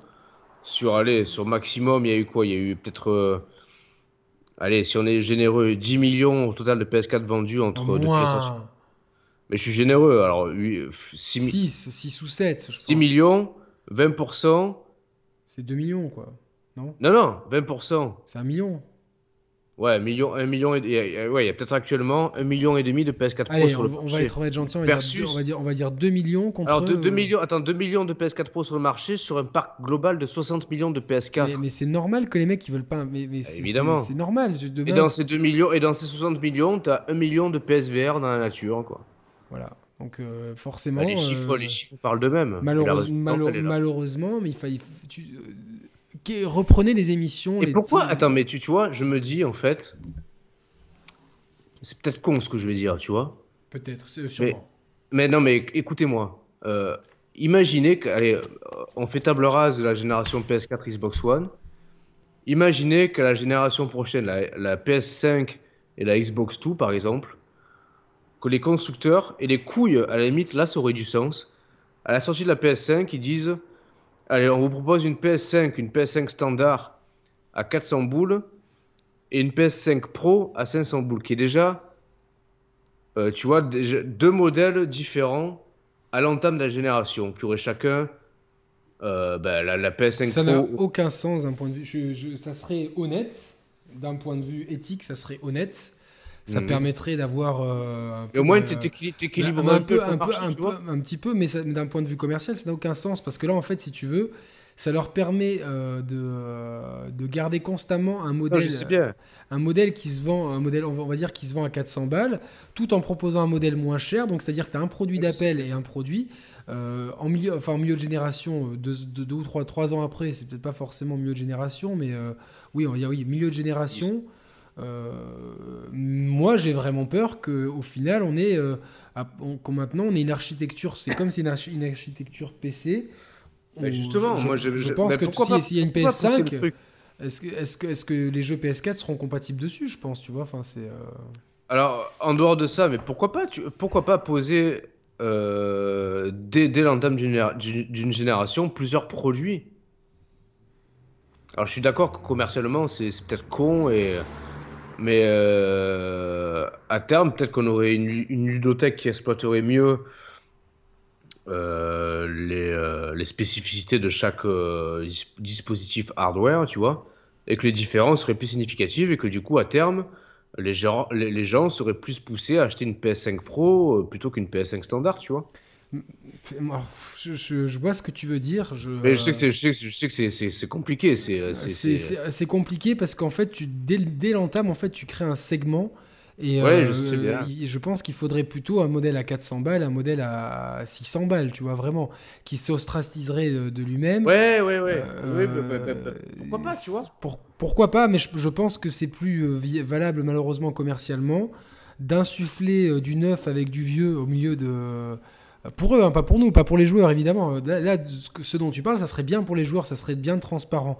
On aurait dès le départ, on saurait qu'on a, qu'on a une console et puis une, autre derrière. Et puis, euh, mais si c'est pour que trois ans après, on nous sorte la PS, PS5 Pro euh, et la PS5 Pro Plus ou PS5 Pro S, ça, enfin, au, final, euh, je trouve que la segmentation des gammes, elle est pas bonne. Aujourd'hui, tu vas acheter un iPad, il y a, euh, le marché est tellement segmenté que Steve Jobs, il doit faire la coupole dans, dans sa tombe, le pauvre, parce que c'est c'est contraire à. Euh, ben, non, moi je trouve que. Non, il fallait garder iPad, iPad mini, iPad Pro. Point barre. Là, tu as l'iPad mini, l'iPad mini Retina, l'iPad, l'iPad 2. Enfin, c'est un bordel monstre, franchement. Euh. Non, moi je trouve. Bah, non, non, bah, au contraire, moi je trouve que dans, le mode, dans le monde de, la téléphonie, et j'inclus les tablettes dans la téléphonie, enfin, dans le monde mobile en général, euh, j'apprécie le, choix, la diversité des produits et des prix qu'il y a, tu vois. T'en as pour tous les goûts et pour toutes les bourses, en fait, et pour tous les besoins. Non, mais euh, euh, en fait, c'est plutôt quand t'as une offre trop large, après, c'est Enfin, c'est souvent des études marketing qui ont prouvé ça. Quand tu es dans, sur, sur, une même gamme, hein, je te dis pas par contre d'avoir une tablette Samsung, une tablette LG, ça c'est bon, tu vois. Mais mmh. dans, au, sein, tu vois, d'une même marque, avoir une gamme qui s'élargit, au final, c'est pas toujours bon, tu vois, pour le consommateur. Ben euh, oui et non, parce que du coup, ça tend à diminuer le prix euh, d'un produit au profit d'un autre qui est plus musclé, qui est vendu plus cher. Mais au final, c'était une bourse plus resserrée le prix qui est vendu moins cher, le produit qui est vendu moins cher, finalement, il a des performances qui, te, qui peuvent te convenir tout à fait. Je, veux bien, mais c'est pour ça que tu peux avoir par exemple un iPad mini, un iPad normal, un iPad Pro, tu vois, quelque chose, euh, une gamme simple.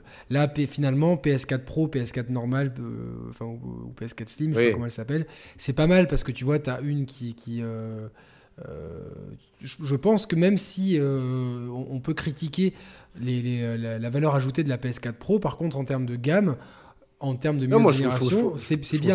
C'est plutôt positif. Finalement, on a eu traditionnellement des, euh, des consoles euh, slim en milieu de génération, d'avoir finalement en milieu de génération, bah tiens, euh, la console slim, et pour ceux qui l'ont pas, pour ceux qui veulent revendre, vous avez le modèle un peu plus musclé. Maintenant, c'est ce que fait vraiment le modèle un peu plus musclé, et ce, dont on a eu peur depuis les premières rumeurs, et on le répète, on était parmi les premiers spécialistes du jeu vidéo, je pas envie dire journaliste, mais à, à, parler de, de cette milieu de génération, c'est l'effet New 3DS qui est finalement un effet euh, qui ne sert à la New 3DS, apporte un vrai confort dans la 3D.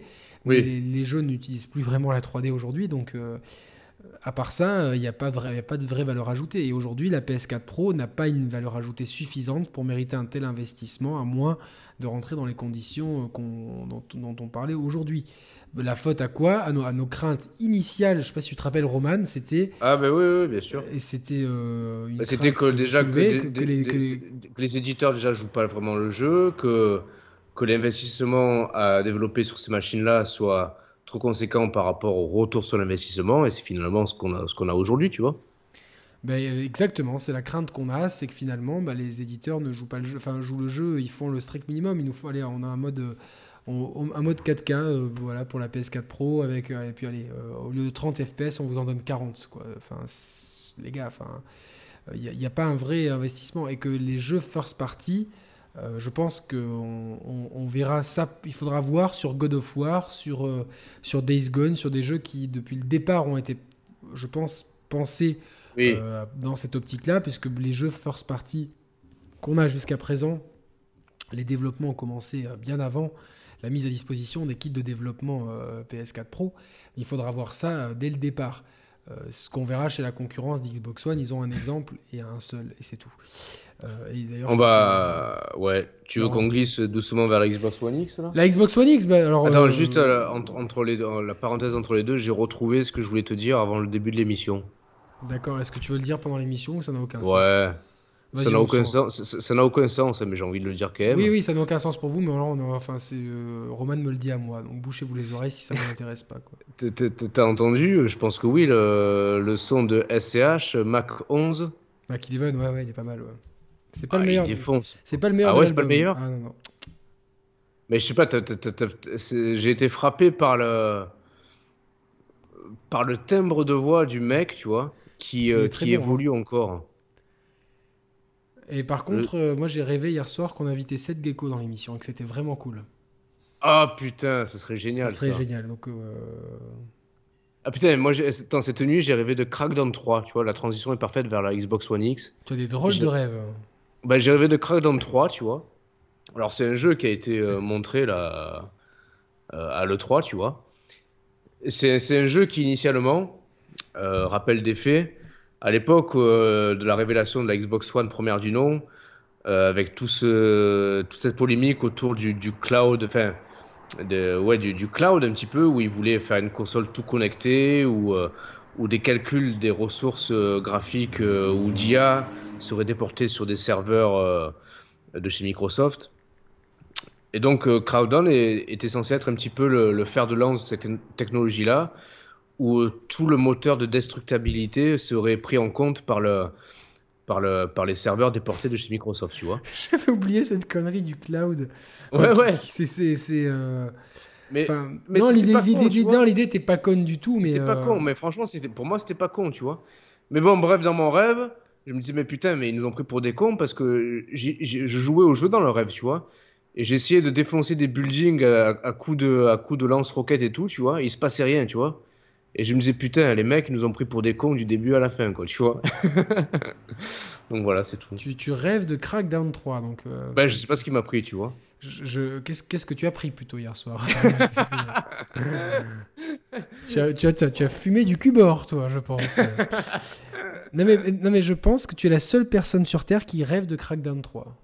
Ah, peut-être, ouais. C'est euh, vraiment pas un jeu qui me fait envie, pourtant, tu vois. Moi non plus. Microsoft offrait-lui une Xbox One X. Donc, euh, ouais, ouais, pourquoi pas. Maintenant que tu as un nouveau meuble télé, tu peux la, tu peux la, la Je peux la mettre. Elle est plutôt belle en plus. Elle est plutôt pas mal. Alors, je, oui, moi j'aime bien le design de la Xbox. Euh, One S déjà. Alors l'autre jour, on, a, on, a, on, a, tout réorganisé le meuble télé avec, avec mon épouse qui me demandait mais t'es sûr que t'as besoin de garder tous ces trucs? Je dis oui, euh, et du coup je lui ai demandé mais laquelle tu, euh, tu trouves euh, pas mal? Elle me dit, me dit j'aimerais bien j'aimerais bien en noir c'est dommage parce qu'on les a toutes noires tous les appareils sauf celle-là en blanche et tout je dis mais ça tombe bien à la fin de l'année il y a en noir donc ah putain, t'es malade. Voilà, donc, et c'est donc voilà. Non, non, elle est plutôt jolie esthétiquement parlant. C'est la plus petite console Microsoft, je crois, jamais créée. Elle est à peine plus grande qu'une manette et elle intègre même l'alimentation, donc à voir que la technologie de miniaturisation est, bien faite. Elle a été présentée à l'E3. On attendait vraiment cette E3 pour, pour, pour ça, pour la Xbox One X, la Scorpio, comme on l'appelait, comme je l'appelais même au début de l'émission.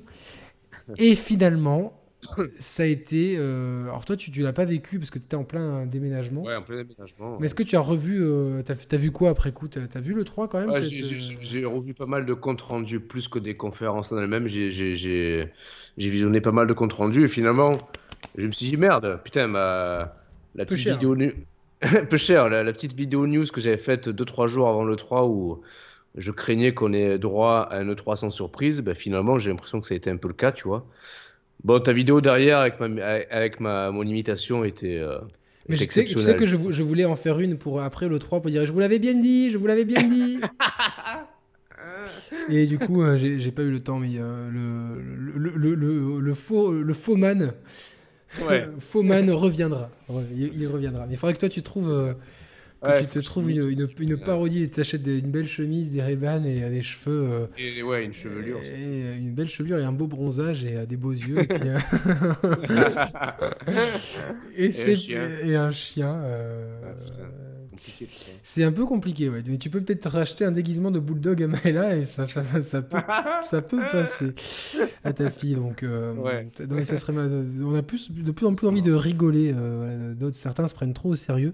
Et nous, on, est plus, on a plus envie de, de, vous amener un petit peu de bonne humeur. On espère que nos anecdotes débiles sur le, le, le, le hashish vous auront plu ce soir. Donc, pour revenir à, non pas au H, mais au X de la Xbox One X. Euh, moi, ça a été clairement euh, une déception. Hein. Franchement, c'est euh, pas tant. j'ai trouvé ça bien qu'ils annoncent direct la machine, qu'ils la montrent tout de suite. On tourne pas autour du pot, on rentre dans le truc. Mais en fait, la grosse déception, elle s'est cristallisée autour de Forza Motorsport 7. Je sais pas si tu as eu le même sentiment que moi, mais je, vraiment, ben j'ai pas été impressionné. Ben, le problème, c'est que ça a été sans surprise, tu vois. On s'attendait à ce que Forza 7 soit un peu le représentant, le porte-parole et la vitrine technologique de la Xbox One X. Euh, ça a été le cas. Plutôt que porte-parole, ça serait pas porte-vision, mais ça se dit pas, mais tu vois. Euh. Ouais, ouais, ouais, c'est vrai, c'est vrai, c'est vrai. Je vais le soumettre, attends, au petit Robert. et en fait, euh, le, jeu et les Forza Motorsport en tant que tel, c'est toujours des, des, jeux super aboutis, super poussés, super profonds et super léché et euh, le Forza 7 ne dérogera pas à la règle. Mais moi, ce qui m'a enfin, euh, ce que je trouve assez surprenant et le hasard du calendrier veut ça, c'est que ça a été un peu le, porte-vision de la Xbox One X. Sauf que le Forza 7 sort quand euh, fin septembre, début octobre, et la Xbox One X sort en novembre, tu vois. Et finalement. L'effet va être dilué entre. L'effet va être dilué et je, je, remets pas du tout en question ou en cause les qualités ludiques et de gameplay du jeu, tu vois, ni les qualités visuelles. Euh, alors, on verra après, euh, à la sortie du jeu, à la, sortie de la Xbox One X, euh, si différence il y a entre les deux versions et à quel point les différences sont-elles marquées. Mais c'était trop convenu que Forza 7 soit un peu le, le représentant de la Xbox One X. Voilà, alors qu'en plus c'est le seul représentant en fait, c'est ça le gros problème. Et et ah, c'est un jeu. J'ai des feux d'artifice chez moi. Ah, et moi, j'ai, moi, j'ai l'église qui, qui retentit. Ah, d'accord. Donc, je brioche crise d'aboyer, et puis vous entendrez derrière euh, le feu d'artifice. Voilà, donc je sais pas si tu l'entends. Ah, je, les entends, ouais. T'entends, toi, l'église? Non, je n'entends pas. Ah, euh, ok. Euh, bon, priez pour nous, du coup. mais si tu veux, en plus, Forza et puis la, la, simulation auto, il y a tellement eu de concurrence depuis euh, l'ère Xbox et PS2. Mais là, sur euh, cette génération, c'est plus possible. On a trop de jeux de course. C'est une, overdose. Bah, trop de jeux de course et trop de bons jeux de course en plus. T'as Project Cars qui a mis un coup de pied dans la fourmilière. T'as Assetto Corsa qui est sorti sur euh, console aussi et qui est, qui est une bonne simulation. Tu l'as testé Assetto Corsa? Parce qu'il a, eh non, putain, j'ai 20 euros en ce moment, je crois, sur le. Ben ouais, mais ouais, mais exactement. J'allais te dire que je l'ai vu récemment pas cher dans le rayon. Et je me suis dit non en fait, à, pour, à, quoi bon, tu vois Pourquoi faire? Alors le problème en plus, j'en ai, j'en ai, j'en ai bouffé à l'extrême de la simulation ben, auto. en plus, en plus de ça, c'est-à-dire que à l'annonce de la Xbox One, ils nous balancent Forza 5, ça nous a mis une claque à l'époque. Soyons francs. Oui, bien sûr. Euh, avec le, circuit, de, Prague, est magnifique et il est toujours sur Forza 6, il est toujours très beau. L'année d'après, on a Forza Horizon 2 qui est vraiment très joli, toujours vraiment un jeu qui, qui, qui me plaît. Ensuite, on a Forza 6 qui, qui, était un peu moins impressionnant, mais avec les conditions météo. C'est ça, ouais. Et le circuit de Rio de Janeiro euh, très euh, oui, très coloré, ouais. très coloré, haut en couleur, etc. C'était vraiment bien.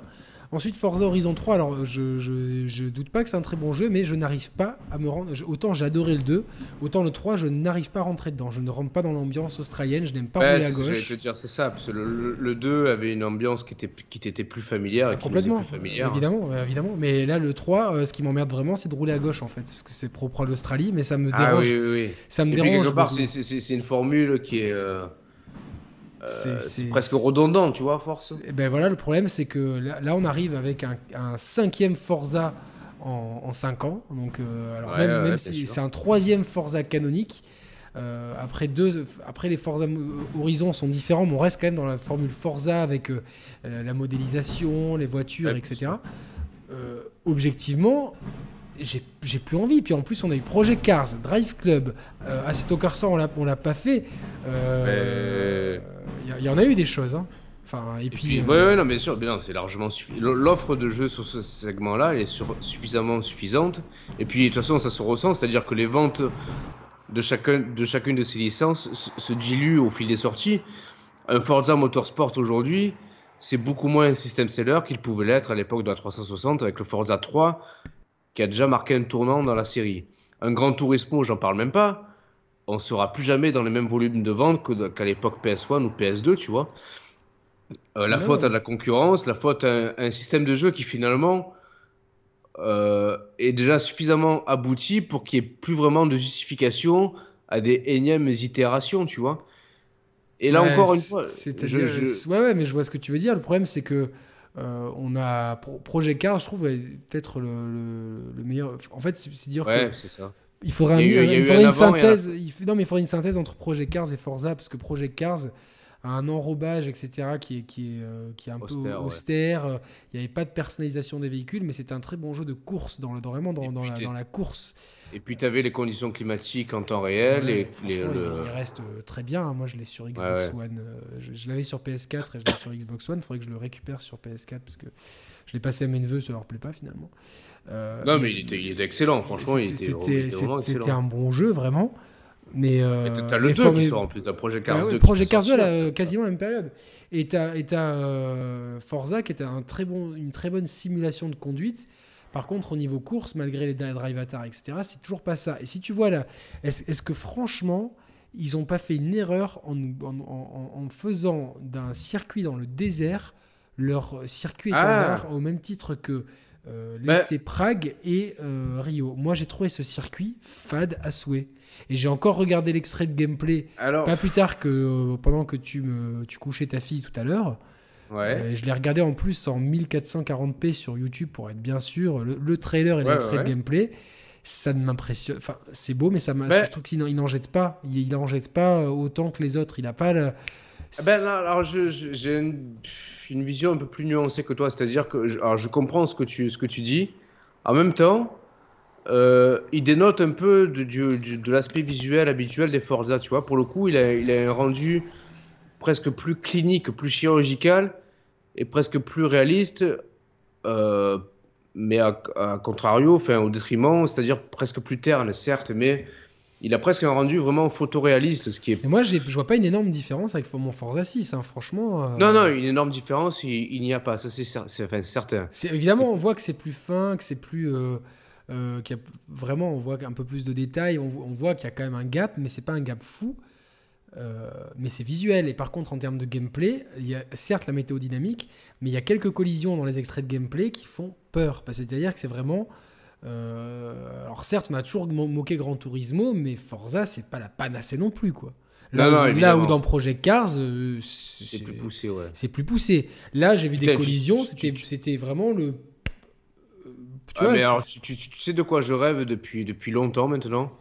Au même titre que, que je rêve de. Je sais à quoi tu rêves du, de cheveux.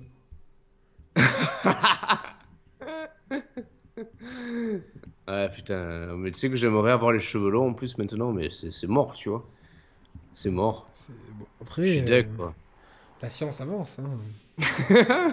On va demander à Marc Roux, hein, peut-être que lui, euh, avec le transhumanisme, il peut être du, du transcapillarisme, quoi, tu vois. Non, dis-moi de quoi tu rêves, Roman. Bah, d'un retour de Destruction Derby. Ouais, d'un truc complètement. Attends, mais non, mais parce qu'à l'époque, sur PS1, enfin, moi j'ai joué sur PC putain, t'avais un moteur de collision qui était ultra poussé, jouissif. Bon, c'est le cœur du jeu qui voulait ça. Et alors, t'avais euh, quelques années plus tard sur. Euh, c'est pas Dirt. Euh, bah, c'était développé par Codemaster sur 360 et PS3. Race Master, non putain. Raymaster?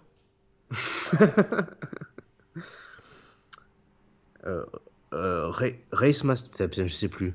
Vous, vous nous direz dans les commentaires un jeu de course automobile par Codemaster qui faisait bien la symbiose et le pont entre l'arcade et la simulation, et dans lequel tu avais notamment un multijoueur en ligne, et c'était génial, des arènes avec du stock car. Et là, en plus, dans ce jeu-là, tu avais un moteur de collision qui était super poussé, que j'ai pas retrouvé dans Gran Turismo et à moindre mesure dans Project Cars. Mais euh, en jouant à ce mode de jeu-là, je me disais putain, mais qu'il fasse revivre la, licence. Euh, Destruction Derby. Et à l'heure actuelle, avec les moteurs actuels, la, technologie actuelle, tu pourrais faire un jeu super fun, super, euh, super abouti, super poussé, tu vois. Et mm. je pense que la simulation auto, euh, à strictement parler, on en a un peu fait le tour de la question, tu vois. Et ça fait longtemps en plus qu'on en. Mais sinon, il y a la solution qu'on a envisagée, c'est de fusionner Forza Horizon et Forza Motorsport, qui serait vraiment une excellente solution. C'est-à-dire que tu aurais le côté monde ouvert avec plein de trucs cool, à, euh, les trucs fun qu'il y a à faire dans Forza Horizon, genre les, les radars, les granges, les épreuves un peu loufoques, etc. Mais tu pourrais te rendre à des circuits où tu vraiment tu ferais ta course et là tu monterais ta caisse comme il faut, etc. Ça serait vraiment, je pense, le next step et l'évolution logique finalement de comme. Euh, Exactement. Parce que là aujourd'hui, je me dis bon, euh, si j'ai la One S à la fin de l'année. La One X la One, Pas la One X à la fin de l'année, bon, tout dépend de, des évolutions de ma vie perso, de plein de trucs. Euh, c'est euh, du 50-50, on va dire. Euh, évidemment, je vais prendre Forza 7 parce que j'aurais besoin de la vitrine technologique qui va avec. C'est un peu humain. Ah, mais déjà, tu vas devoir attendre un mois avant de le prendre, tu vois. Ouais, mais ça, c'est pas trop grave parce que c'est franchement, y a, y a... c'est le moment où il y aura, y aura peut-être FIFA, Projet Cars 2 m'intéresse, etc. Je crois que c'est con ça déjà. Déjà, déjà tu tues dans l'œuf ta One X, tu vois. C'est-à-dire que. Ah j'ai trouvé ça très con. Il aurait fallu attendre. Euh, il aurait vraiment fallu. Soit tu sors la euh, One X avant, soit tu sors Forza 7 après, tu vois. Exactement. Non, mais j'ai trouvé ça complètement débile. Mais après, dans le jeu en lui-même, est-ce que tout magnifique ben, qu'il puisse être, je me dis, mais je vais le prendre en main et puis je vais. Euh, chaque, chaque jeu de course, j'y joue de, plus en, de moins en moins parce que franchement, j'ai fait le tour, ah quoi, tu vois. Enfin, les circuits, c'est les mêmes. Encore si on nous balançait plein de nouveaux circuits, tu vois, genre euh, des circuits en plus un peu connus, genre le euh, chauvinisme et circuit de Monaco, c'est toujours vraiment un, cool à faire dans Projet Cars. Je, ah, Projet Cars, il était cool. Il hein. était cool. En plus, c'est vraiment un circuit technique. Oh il faut, qu'on dise aux gens. Tu avais fait une vidéo IRL, pardon, de. Ah oui du circuit de Monaco qui a jamais été mise en ligne. On l'a jamais mise en ligne cette connerie finalement? Eh non, t'as jamais voulu. T'as jamais voulu à cause de la conclusion de la vidéo ah oui, non, non, pour, pour ceux qui savent pas, donc j'ai ah, euh, filmé euh, une partie euh, juste la veille du, du, du, départ du Grand Prix. J'avais pris ma bagnole et j'avais fait le tour plus ou moins du circuit et pour comparer avec avec Project Cars, en fait c'était dans, dans, le cadre de la sortie de Project Cars seulement le la, j'ai dû, la vidéo se conclut sur je grille un stop à une voiture de police et je, on m'entend piteusement dire oh pardon pardon euh, comme ça parce que tu te dis bon heureusement comme c'est veille de Grand Prix c'est le, le bordel en ville je pense qu'ils ont eu autre chose à faire et j'ai eu vraiment beaucoup de cul parce que les mecs auraient été mal lunés euh, j'aurais pu vraiment me faire emmerder. En plus j'étais en train d'avoir le téléphone en train de filmer à la main leur griller un stop et va leur expliquer après euh, ouais avec mon pote chauve là de Metz on fait une, on fait une chaîne de jeux vidéo et c'est juste pour montrer à nos à nos abonnés. Donc, euh, je, dois l'avoir quelque part. Ça, arrivera un jour en bonus. Ça, ça arrivera pour l'émission ouais, 100 pour les deux ans. Ça, arrivera en bonus. J'étais persuadé de l'avoir de l'avoir déjà balancé. Eh non, non, non, non, t'as jamais voulu la mettre, non. Allez, euh, on, mais on, euh, pourra, on, pourra, le faire. on pourra le faire. Ouais, il y a prescription, mais. Mais est-ce que, est que dans les extraits de gameplay que tu as vu de Forza 7, ouais. est-ce que, est que ça te donne envie quoi Ou bah, Alors, euh, d'un côté, oui, parce que j'ai pas eu la Xbox One et qu'un vrai Forza canonique, ça me manque, tu vois. Mais euh, après, je me suis mis à la place du mec qui avait déjà la Xbox One. Si moi j'avais déjà la Xbox One, je me dirais, bah écoute, Forza 7, si, si éventuellement il me tente, je le prendrais. Tu te parlerais à toi-même, comme ça, écoute, euh, tu fais ça souvent des fois? Franchement, ouais, tu vois. D'accord, c'est pas mal ça. Ouais, ouais. Je me dirais, écoute, franchement, Forza 7, il te tente. Attends la sortie du jeu, et voir effectivement euh, si euh, grosse différence il y a avec la Xbox One X. Et je pense qu'il n'y aura pas tant de différence que ça, sauf si. Alors, j'ai imaginé un cas de figure ou euh, pourquoi pas. Un 4-4 figure. Un 4-4 figure, bien joué. ou Turn 10 avec la collaboration perverse de Microsoft se, se, disent écoutez, on va volontairement downgrader le Forza 7 sur Xbox One normal pour euh, créer une différence avec la One X et en faire un argument de vente, tu vois. Mais enfin, il, sera déjà plus beau. Euh, je, pense qu'il y aura une différence. Maintenant, il, ça, je serais curieux de voir laquelle en fait. Bah, ce sera peut-être que la résolution, tu vois. Parce qu'ils euh, ils promettent de la 4K native et du 60 FPS sur Forza 7 sur One X. Bah, Sachant que, le jeu 1080 60 FPS sur sur One normal. Sur One normal. Donc en fait, moi qui suis possesseur que d'une télé Full HD, euh, j'aurais pris le jeu Forza 7 sur euh, One, euh, One S ou One normal, tu vois. Non, mais, mais tu, dans, le cas, dans, le cas, de figure où tu as fait Forza, comme, où as fait comme. Non, ben oui, ben non. non parce en fait, si, si, moi je te demandais conseil, tu me conseillerais pas. Ah, ben non, pour toi. Pour toi, je te dirais. Euh... Non, c'est pas. Franchement, c'est pas nécessaire. Après, je te. Je te renierais pas si tu le prenais, tu vois. Mais ce serait pas un achat nécessaire. Mais après, tu sais pourquoi aussi C'est parce que. Je te redirai pas. je te répudie, Yannick. non, mais tu vois, le problème en fait, c'est que. Euh... Attends, t'aurais pu me répudier pour le nombre de versions de Street 5 que j'ai acheté, je pense.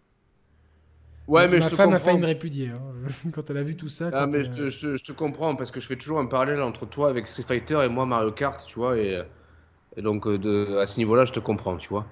Mais euh, en fait, le problème des simulations auto, c'est que Bon, graphiquement, oui, effectivement, on, peut aller, on pourrait aller encore plus loin si, euh, euh, si la technologie était plus abordable ou quoi que ce soit. Le problème, il n'est pas là, c'est que pour aller plus loin, tout simplement, tu prends Project Cars premier du nom, tu prends un PC qui tue, tu prends un volant et un Oculus Rift, et ça défonce le Forza 7 sur Xbox One Ah non, bien sûr, bien sûr. Après, voilà. Euh, après en fait. Euh, malheureusement, Project Cars a aussi c'est tard. Hein, et. Moi, je te dis, tu, tu fais ça, mais tu, tu fusionnes juste euh, Project Cars et Forza. Quoi. Tu, fais Forza Cars. ça aussi, je suis d'accord. Project Forza. Quoi. Je, pas trop. En termes en termes de sensations pures, tu vois. Comme les produits laitiers. Voilà. C'est la, la, la, VR, pour le coup, c'est le meilleur support pour la, pour la simulation auto. Et déjà, un cockpit avec un volant, c'est déjà. Tu, tu prends un jeu même qui a 10 ans de simulation auto, tu joues au, volant, c'est plus jouissif que de jouer à la manette à une, dernière, une dernière simulation auto sur J'ai trop envie de m'acheter un volant avec un, avec un siège, mais c'est tellement. Tu, tu l'avais pas fait pour euh, Gran Turismo 5 Mais si, j'avais acheté euh, le, site, euh, le, site. Le, c'est un truc qui, qui, qui, se replie, etc., où j'avais mon volant dessus. Ah J'y jouais, mais le problème, c'est que ça, ça énerve ça rendait vraiment euh, ce brioche ça l'a énervé beaucoup et c'est aboyé elle aboyait elle essayait d'attaquer le truc donc c'était relou. Et puis au final bon ben j'aurais voulu plutôt y jouer avec Gran Turismo. Et puis euh, après tu te dis quitte à avoir ça j'ai envie d'avoir un pédalier à trois trucs avec un, eh pommeau de vitesse tu vois genre le problème c'est que t'en veux toujours plus en fait quoi. C'est euh, tu, tu, vois ça revient vite cher pour un seul jeu en fait. Tu peux arriver à 500 poules pour un jeu quoi. Alors là j'avais eu du bol parce que le volant je l'avais chopé en ultra promotion c'était le Logitech je sais pas quoi au moment de la sortie de GT5 euh, ou un peu après, je l'avais chopé vraiment pas cher. Et le, Play, c'était mon ex qui me l'avait offert, donc euh, bon, c'était euh, plutôt cool, mais ouais, tout est à la cave là parce que ça marche que sur PS3. En plus, il n'y a pas de compatibilité. Et, eh et là, bon, si j'achetais un volant, ça serait beaucoup plus pour Xbox One carrément, parce que j'ai Project Cars et, euh, et les Forza, sur, euh, sur euh, Xbox One. et Project Cars 2, peut-être que je vais le prendre sur Xbox One X aussi, mais ouais, après c'est déraisonnable, surtout quand, quand tu es quand, quand, quand, tu vis avec quelqu'un qui, qui, qui, aime le jeu vidéo et qui respecte ça, euh, ça peut passer. Oui, il n'y a pas de problème. Quand, oui, quand tu vis après avec des gens dont tu vois, on partage quand même un appartement, euh, tu peux pas non plus euh, imposer ça aux gens. c'est un budget, puis aujourd'hui, enfin, voilà. On a d'autres priorités, quoi, tu vois d'autres priorités dans la vie. Enfin, on peut pas. Il y a certains autres youtubeurs qui achètent tout ce qui sort, tous les goodies, tous les machins. Malheureusement, nous, on peut pas, on peut pas non plus. Ah mais nous, attends, les, gars, on serait euh, Yannick et moi, on serait. Si... Imagine toujours, j'imagine toujours la situation. On serait célibataire et colocataire. Eh, exactement. mais j'allais te dire la même chose. Tu vois, on serait célibataire et colocataire, mais. Euh, des goodies, on vous en ferait des unboxings tous les 4 matins, tu vois. Ah, mais c'est clair, non, on ferait des enfin, je pense qu'on pourrait vivre de YouTube du coup, parce qu'on ferait plein de, ah, vidéos je pense. Ah ouais, euh, on arrête... tous les jours on ferait une vidéo, je pense. Allez, viens. Quitte tes ta femme, les enfants. Et euh, non, non, mais ça, ça, serait complètement fumant, quoi. Tu vois, ça serait une, une, vie parallèle où on serait célibataire et colocataire, ça serait trop cool. Non, mais ça serait génial. Puis, enfin, il y aurait, à mon avis, dans le, dans le canapé, il y aurait Nico euh, Augusto. c'est. Euh... Il, mais il y aurait toujours du passage, quoi. Tu vois, ça serait. Ah ouais, c'est clair en France, on ferait des All-Stars, tu vois, les All-Star Games avec euh, euh Merwan, euh, Reda, tout ça. Quoi. Ah c'est, euh, ce bon ah, vieux Kicks et compagnie, tu vois, genre du All-Star Game. ça serait. Euh, oui, dans une vie parallèle, ça serait pas mal. Ça serait pas mal du tout. Arrête, Yannick, je, vais appeler ma femme. Je vais, je vais lui parler de ce projet-là. ce projet Project Cars. Moi aussi, j'y écoute. écoute. Écoute mon amour, c'était pas mal, c'est quelques mois de mariage, mais Roman et moi, on a, on a, des nouveaux projets complètement Abonnez-vous à notre chaîne. le, pire, c'est que c'est que c'est qu'on entraînerait d'autres gens là. Je, je, pense à mon, mon, poteau Pascal qui est venu le jour à la maison. Ah oui. Alors, bah oui. Voilà, on, entraînerait des, des euh, on, oh, on, serait des. Tu sais, t'as le. T'as vu ce film qui est vachement bien, L'arnaqueur avec Romain Duris Ah non, j'ai entendu parler là. Il, est pas mal en plus, il, se passe un peu à Monaco. Bon, c'est un peu cliché, mais j'aime beaucoup Romain Duris comme acteur. moi aussi, là, le but c'est de, de rabibocher des, des, couples ou je sais pas. C'est ça Attends. ou non C'est pas de faire divorcer des gens Bon, bref, on sera un peu dans cette veine-là, un peu nous aussi. Quoi, ouais, ouais, ouais, c'est vrai. c'est ça, ouais. Écoutez, si vous avez un, un copain un geek euh, joueur et vous voulez vous en séparer, envoyez-le nous. Quoi. Euh, vous le reverrez plus, quoi. Euh, putain, on embaucherait Olive au ras du bocal pour, pour nous servir en, en Rome, tu vois. Exactement. Et Robin en limoncello. Et puis, on a un autre abonné qui veut nous envoyer, de, je crois que c'est de l'huile d'olive. Allez, ah, sérieux? Putain, je suis, je suis client là. Ouais, ouais. Sérieux? Oui. Oh putain, ben je. Oussam. C'est sur, sur, Twitter, c'est? Ouais. Ah, mais je, en plus, non, mais c'est vrai que, parenthèse, dernièrement, j'étais aussi bien éloigné de la chaîne YouTube que des réseaux sociaux, donc j'ai euh, vraiment. Euh, Yannick, d'ailleurs, je tenais à te remercier publiquement bah, de ta présence et de, ton implication dans la vie de la chaîne. Parce Toi, que, je fais le signe de, Jacques Chirac, là. c'est lequel le signe de Jacques Chirac? Tu sais, le V avec les doigts débile, quoi. Ah ouais, ouais, bah, ouais, ouais, ouais. Non, mais euh, merci vraiment du fond du cœur parce que tu fais vivre la chaîne à toi tout seul depuis quelques semaines, il faut, faut le dire. Il faut rendre à César ce qui appartient à Yannick, tu vois. Et euh...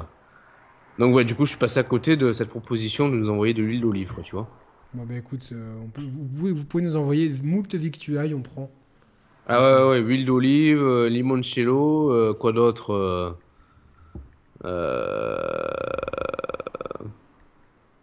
des, des, pâtes Des pâtes, ouais, du, du bon roquefort, j'adore faire des sauces au roquefort avec ah, les pâtes. Je déteste le roquefort, man. Tu vois, ah ouais la colocation, elle commence mal, quoi, déjà. Ah merde, putain.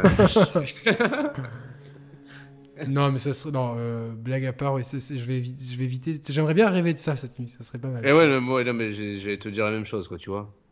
Ah putain, en plus, on, ferait, on, pourrait, on, pourrait, mettre, on pourrait mettre en, en, branle et, en, et concrètement notre projet de, de vidéo un peu. Euh, ouais, euh, il faut secret. Ah putain. Ah là là là, on, mais, mais bon, serait, on, serait, des tueurs, quoi. C'était quoi déjà le sujet de l'émission de ce soir? Euh, non, donc, donc, en fait, le, bon, pour revenir à tout ça, c'est qu'ils ils ont montré euh, globalement euh, Forza 7, qui, qui n'a pas, c'est pas une baffe non plus. Je sais pas si t'es quand même d'accord, c'est pas la baffe, c'est pas le truc. Mais parce que là, encore une fois, on en arrive. Je pense qu'on arrive aussi à un palier technologique, tu vois, quelque part. Ouais, non, bien sûr, mais, mais après, c'est-à-dire qu'à part ça, on a eu Métro. c'est quoi déjà Ah oui. Métro en retard Non, ça c'est en. Ah, Métro Exodus. Oui. Et attends, putain, euh, j'ai pensé à toi. Est-ce que tu te rappelles, bon, l'émission du futur, tu t'en rappelles, d'accord? Oui. On vous invite tous à regarder l'émission du futur qu'on avait tournée euh, ah ouais, euh, en janvier 2017. Hein. C'était exceptionnel. Et tu avais dit, on avait imaginé un petit peu les annonces de l'E3 la 2017. Et tu avais parlé d'un Assassin's Creed Exodus. Ah oui, c'est vrai, putain, exact. Et je me suis dit, merde, putain, le Exodus, on le retrouve quand même, tu vois. ah, mais c'est pour ça que pendant la présentation, je me dis, putain, mais j'ai déjà entendu Exodus et il n'a pas déjà été annoncé. En fait, c'est moi qui l'avais qui l'avais C'est ça, c'est toi qui l'avais annoncé, quoi. c'est complètement euh, ouf gueudin. Ouais.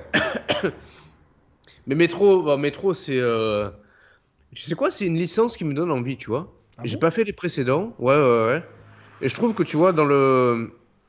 Bah, déjà, le, le studio, c'est des mecs qui sont en en, ils sont, sont, pas en Ukraine ou en Russie ou je sais pas trop où, tu vois.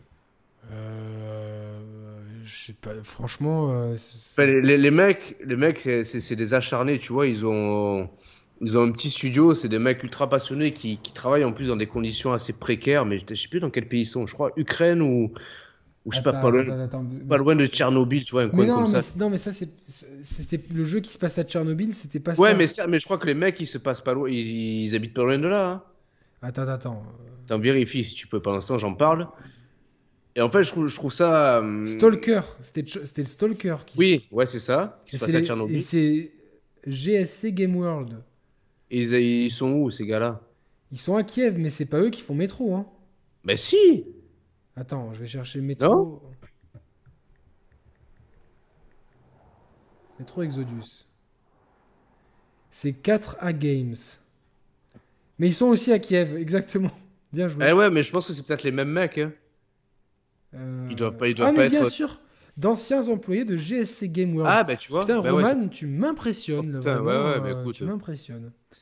Notamment, notamment, Oles Chiskovostov et Alexander Maximchuk. Voilà. Non, mais c'est intéressant parce que les mecs là. Momo Motus. Non, mais c'est plutôt euh, cool de les retrouver euh, vraiment euh, mis sous les feux des projecteurs à l'E3. En plus, presque aussi en faire de lance de la Xbox One X.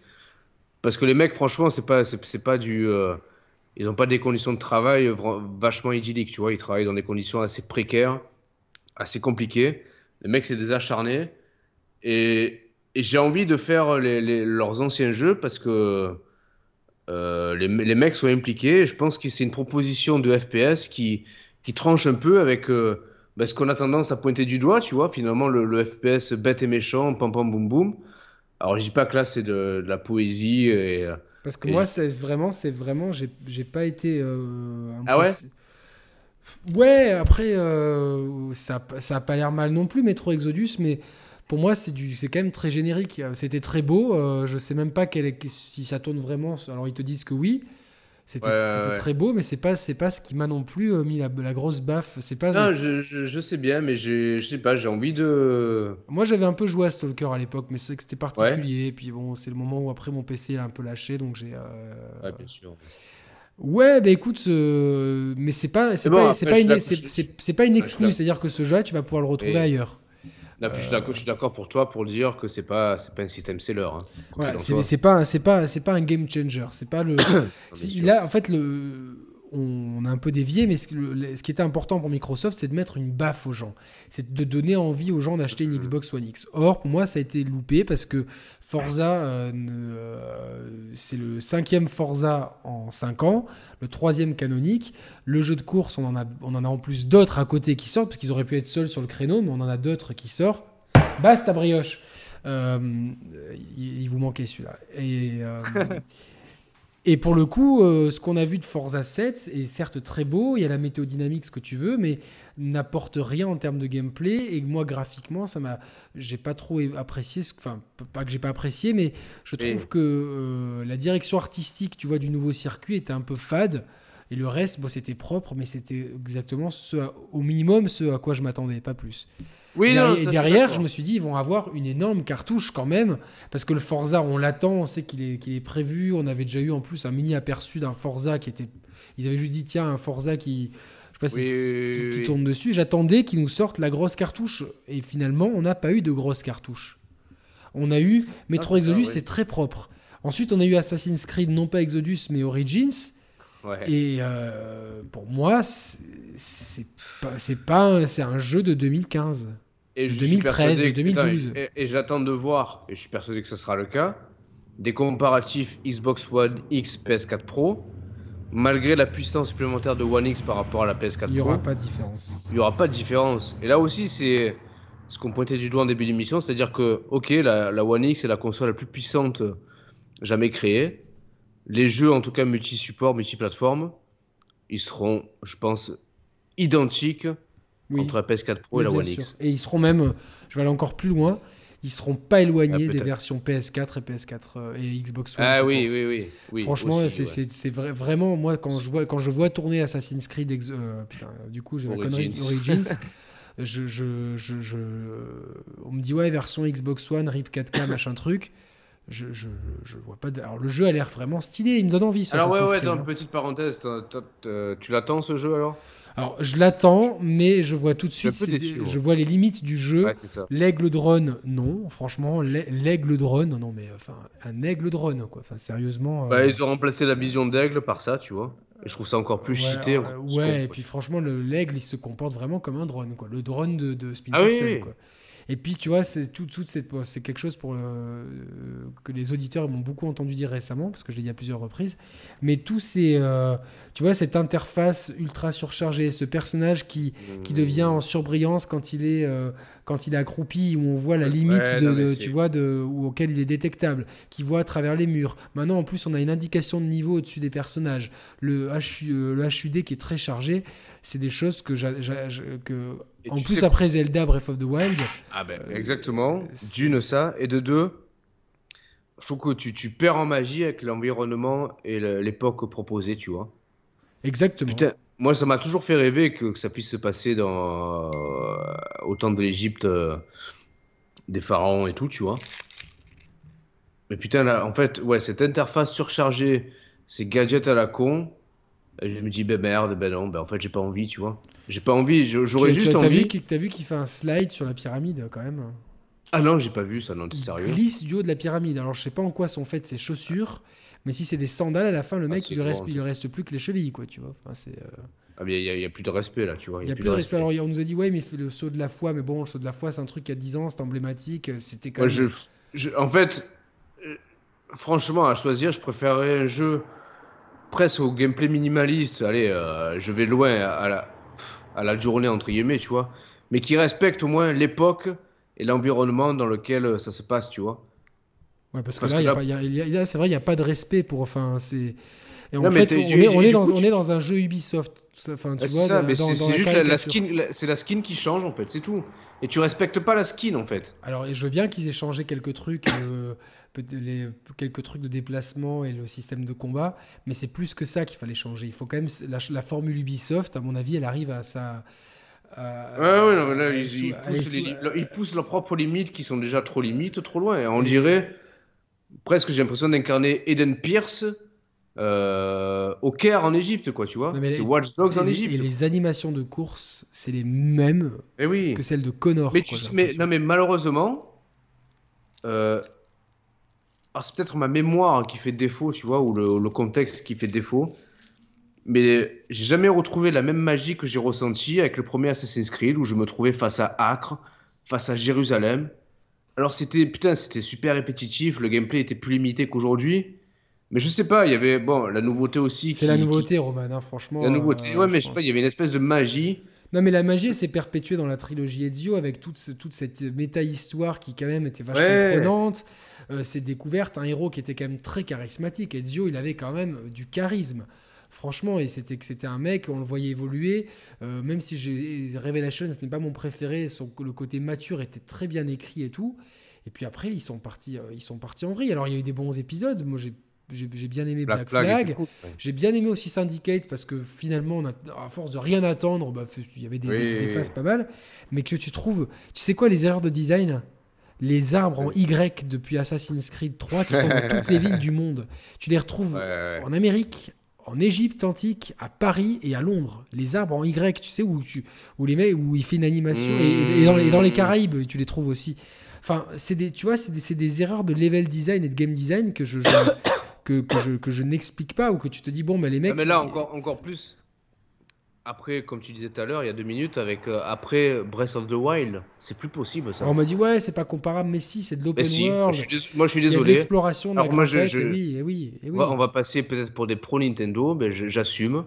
Pour moi, et il n'y a pas que pour moi, je pense que pour les studios de développement y compris, il y a un avant et un après Breath of the Wild, et qu'on le veuille ou non et que ça vous fasse plaisir ou non, il y a un avant et un après. Exactement, mais tout n'est pas incomparable. Je dis pas que c'est les mêmes jeux, mais on, on reste dans un setting open world avec beaucoup de, d'interaction avec les environnements. Exactement, avec et, des conditions climatiques, euh, des ennemis euh, auxquels on a un combat à la troisième personne, et surtout de la, où on, doit utiliser la verticalité, comme dans Assassin's Creed, où, c'est quand même une, grande composante de grimpette. Donc forcément, il y a comparaison, on doit la faire. Alors je dis pas que, ça, que Breath of the Wild est un jeu parfait qui fait tout parfaitement, mais c'est un, c'est un jeu mémorable, exceptionnel, c'est vrai. On ne demande pas à Assassin's Creed de faire pareil, mais quand même, de se retrouver avec un jeu où finalement, dès que tu te mets accroupi, tu as une aura blanche autour pour voir jusqu'où les ennemis peuvent te ah, repérer. Tu peux voir à travers les murs. Tu envoies ton drone aigle, un drone aigle. Euh, et puis au final, tu as déjà, déjà l'interface surchargée avec des euh, les mecs, euh, je, je, suis curieux franchement de voir la, la, tournure de la saga. Ça fait deux ans sans Assassin's Creed, je suis fan, je vais vraiment le prendre. En fait, c'est comme si c'est une, une, licence qui a, qui a, pris naissance à la génération précédente. Et hormis euh, le les graphismes qui ont évolué, et encore pas toujours, pas toujours à la, hauteur qu'on attendait, mais les principes de jeu, c'est toujours les mêmes, tu vois. Là où, euh, euh, paradoxalement, Breath of the Wild, graphiquement, il est euh, certainement à des années-lumière de Origins ou des autres Assassin's Creed ou de Horizon Zero Dawn. Mais le système de jeu, le gameplay, fait que tu as l'impression d'avoir affaire à un jeu ben, révolutionnaire, tu vois. Oui, non, non, bien sûr. Après, bon, pour recentrer le sujet, ils ont, montré ça comme une vitrine de la One X. C'était pas une vitrine pour moi du tout. Au contraire, c'était un jeu. Euh, je revois les extraits de gameplay. on me dit que c'est sur PS4, euh, un jeu de PS4 deux ans après la sortie. Je suis pas là en train de me dire ouais c'est balèze pour un non, ça m'impressionne pas graphiquement. Après, on, est d'accord, c'est pas ça qui fait un jeu, mais quand même, quand tu achètes une nouvelle machine qui base sur la puissance, t'attends d'être un peu impressionné. Donc bon, je le prendrais peut-être sur One X du coup si j'ai une One X. Mais, oui, non, mais sûr. si c'est strictement le même sur PS4, euh, bon, bah, je le prendrai sur PS4. Après, on a eu quoi dans cette conférence Xbox? Bah, Pas grand-chose. On a eu du Sea of euh. Thieves à n'en plus finir. On s'est fait chier, mais on s'est fait chier à regarder des gens qui se faisaient chier euh, en jouant. On a eu Shadow of Mordor 2. Alors, la suite qui a l'air très moyenne d'un jeu qui était déjà très moyen, qui était euh, qui a eu son, qui c'était un bon jeu qui a eu un petit peu un succès parce qu'il est sorti de nulle part avec il y avait deux trois idées de gameplay intéressantes qui est sorti dans un moment de creux.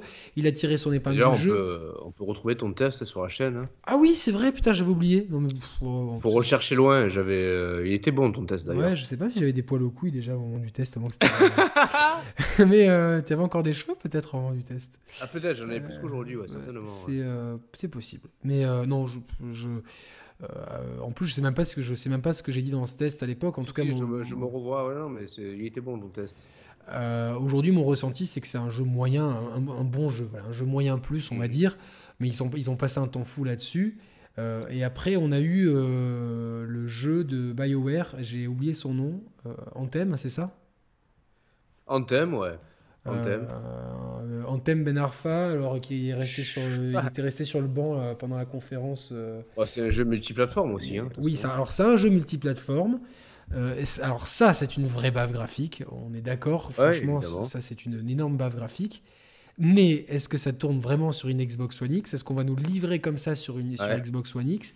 Et puis le jeu en lui-même n'a pas l'air gueudin non plus. Ça a l'air d'être un mélange entre Destiny et mais euh, Evolve un peu c'est une ouais, ouais, ouais c'est ça. Avec euh, et donc euh, une phase très impressionnante avant euh, dans une espèce de, campement etc une phase de, descente en vol qui a l'air extrêmement scriptée dans laquelle finalement tu as même l'impression de pas jouer du tout de chute libre. Et puis après tu arrives sur la terre ferme donc ce qui a l'air d'être le cœur du jeu. Et là, tu as, des séquences de fusillade. On retrouve le, la, la, patte BioWare, et je dis ça avec beaucoup de côté péjoratif dans, le, dans, dans un gunfight hmm. qui, qui, manquait vraiment de patates pour un jeu comme ça. De, Enfin, bon, c'est BioWare, hein, après, ils peuvent être capables du meilleur comme du pire, comme dirait Caris.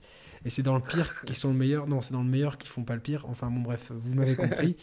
Euh, en tout cas, ça fait longtemps qu'ils bossent dessus. Euh, ça a l'air d'être un gros concurrent à Destiny 2. Euh, mm. Maintenant, ça sort pas avant fin 2018. Est-ce qu'à ce, moment-là, une PS5 ou une PS4 Pro 2 n'aura pas été annoncée? Dans ces cas-là, qui aura la meilleure version? Ça reste trop loin. Pour le lancement de la One X, on a Forza 7 et Assassin's Creed Origins plus beaucoup de jeux qui vont être améliorés, mais bon, c'est des jeux qui sont déjà sortis, osef un petit peu. Non mais tu vois alors au final. Oui. Comme ça on se dirige vers la conclusion. Ouais vers la fin, ben je euh, j'embraye sur l'avenir en fait pour la fin. Euh, j'ai peur quelque part que la que les PS5 et les Xbox 2, tu vois, entre guillemets, on va les surnommer comme ça. Euh, je suis pas, je suis pas certain qu'il y aura un gap significatif non plus, tu vois. Et pour moi, en fait, je passais pour un pro Nintendo, tu vois, quelque part. Mais c'est même pas le cas, tu vois, je, je m'en fous, en fait, j'ai pas, j'ai pas, j'ai pas d'action chez J'ai d'action nulle part, tu vois, je m'en fous, en fait. Si, on les a chez Moulinex. Ouais, voilà. Mais tu vois, euh, quelque part, je trouve que c'est bien plus euh, révolutionnaire euh, une proposition à la Switch, tu vois. Euh, outre le fait que les graphismes sont, sont d'ores et déjà dépassés, tu vois. Mais une PS5, qu'est-ce qu'elle apportera de plus en termes de puissance qu'une PS4 Pro? Une, Xbox 2, qu'apportera-t-elle de plus en termes de puissance qu'une Xbox One X? Est-ce que la puissance fait tout? Est-ce qu'il faut tout résumer à la puissance? Euh moi, moi, je suis euh, entièrement d'accord avec toi. C'est vrai que la Switch propose une, vraiment une valeur ajoutée, quelque chose de nouveau. Euh, évidemment, on regrette. Tu vois, attends, imagine, je, juste, je te coupe 30 secondes, mais pour t'aider à, à rembrayer, tu aurais actuellement une PS4 standard, version Switch. T'as pas besoin de plus en fait. Ah non, non, évidemment. Évidemment, c'est ce que c'est ce que j'allais dire en fait. Imagine, le seul regret que tu as forcément avec la Switch, c'est qu'elle soit pas assez puissante entre guillemets pour faire tourner. Euh, parce que imaginons de pouvoir embarquer un Assassin's Creed Origins dans sa poche. Waouh, ça serait vraiment, ça serait vraiment cool. Ça serait vraiment cool. Voilà, mais donc à l'heure actuelle, on peut juste espérer une PS4 standard en version Switch. Exactement, non, non, ça, ça, ça serait euh, quelque chose de vraiment intéressant. Euh, en plus, ils ont la techno, euh, je pense, héritée de la Vita, etc. Ils ont, je pense, appris des erreurs de. Bon, euh, l'OLED, ça coûtait. Enfin, t'imagines, l'OLED à l'époque de la Vita, c'était une révolution, c'était gueudin. mais aujourd'hui, c'est vrai que pour revenir sur le, cœur du sujet, c'est que c'était Xbox One X, PS4 Pro, euh, je sais pas comment on va appeler ça. c'est une arnaque entre guillemets. C'est c'est pas une arnaque en tant que telle, mais, mais quelle est la valeur ajoutée aujourd'hui? Euh, aujourd'hui, d'acheter une PS4 Pro, la valeur ajoutée, c'est d'avoir quelques jeux qui sont un peu améliorés, un boost mode et puis des, un share à 1080p. Euh, si tu as une télé 4K, il y a 9 chances sur 10 qu'elle ait déjà les applications en, 4K, Netflix et compagnie. Eh Donc forcément, euh, on va se baser que sur les jeux, parce que ouais, on va dire le multimédia, tout ça. La One X, certes, elle a son lecteur, mais au final, tu vas jouer à quoi sur ta One X? Tu vas jouer à quoi qui, qui, justifie par rapport à une One S normale? À Forza 7 et puis à, Assassin's Creed qui a l'air vraiment, euh, outre une définition, ça va être le même. Et quand tu vois les hmm. animations, c'est du 30 FPS, on le voit direct, point barre. Donc forcément, euh, euh, est-ce que, enfin, c'est, je, je comprends, enfin depuis le début, je m'interroge sur la, sur, sur la pertinence de ces choses-là. J'étais plutôt contre. J'ai craqué parce que j'ai une bonne opportunité, parce que je suis faible, parce que pour plein de raisons. Non, non, mais je, je euh, comprends ton craquage. Non, non, hein. mais non, mais je, je, je suis pas contre toi, c'est plus contre les gens qui, qui, qui, vont, qui vont me dire. Mais objectivement, aujourd'hui, la valeur ajoutée, elle est minime. Il faut, faut, vraiment être réaliste, elle est minime. On veut nous donner un argument 4K, 4K, 4K qui ne sert pas à grand-chose. Euh, on verra peut-être, peut-être, le seul jeu que j'ai vu, c'est Forza Horizon 7, malgré tout, qui évidemment m'a l'air plus fin. Forza Motorsport. Euh, Forza euh, Motorsport 7, putain, je vais, je vais, un jour, je ne me tromperai pas dans une émission, un jour. Forza 7, oui, il a l'air plus fin, mais, finalement, c'est un jeu qu'on on, on, y a tellement fait de Forza récemment que on va mm. passer le wow effect qui va durer quoi Une heure Au bout d'une heure, tes yeux s'habituent, parce que c'est une triste réalité. Euh, eh tu, vas faire quoi? Tu vas tourner en rond, tu vas te faire le Nürburgring avec la, la, la, Mercedes AMG euh, de 2014, et puis euh, ensuite le, circuit de, Prague avec une Mustang, et puis au final, bon, bah, tu vas la même voix qui va te dire Bienvenue à Silverstone. Ce circuit britannique est très réputé. et, mais alors, c'est super cool, tu vois, c'est pour ceux qui n'ont pas fait de Forza et tout, ça va être une eh grosse claque. Mais après Forza, sur Xbox One X, il y a quoi? Et le débat est plus large. Il y a quoi comme exclu sur Xbox One? C'est très. Euh, ça reste très, euh, très limité. Forcément, euh, mm. le partenariat du gros jeu de fin d'année, il est avec PS4, c'est Battlefront. Mais là encore, on n'a pas de nouvelles de, spécialement de, de, capacité spéciale pour la, pour la PS4 Pro. Hormis les jeux first party et Assassin's Creed. Origins ainsi que Metro Exodus. Exodus, très peu de jeux euh, éditeurs tiers ont parlé de versions spécifiques pour la PS4 Pro et la Xbox One X. Je pense que les mecs, ils, se rendent compte que bon, bah, ça sert pas à grand chose parce que c'est c'est un, un, soixantième du marché. Et eh oui, oui, oui. Enfin, euh, les, les mecs, enfin, on, va, on va se casser le cul à, à travailler du temps de travail en plus, c'est de l'argent. On a, euh, certains nous disent ouais, c'est pas grand chose, ils te font les mais c'est du temps de travail, donc c'est de l'argent. C'est de l'optimisation, donc c'est de l'argent. C'est prendre le risque d'avoir euh, euh, des bugs, donc des patchs, donc des gigaoctets uploadés, donc des sous d'hébergement, machin truc. Tout ça, ça leur coûte des thunes. Et au final, pourquoi? Pour, pour, pour, pour, pas grand chose, parce que ça va, ça va satisfaire qui? Alors que tu as ta version bullshitée PC que tu peux montrer et qui, elle, sert hmm. de marketing. Donc, une fois que le jeu est dans les rayons, les mecs, ils, se sont fait appâter et qui tournent pas comme sur leur PC, c'est pas grave parce que de toute façon, ils ont, ils ont déjà le jeu.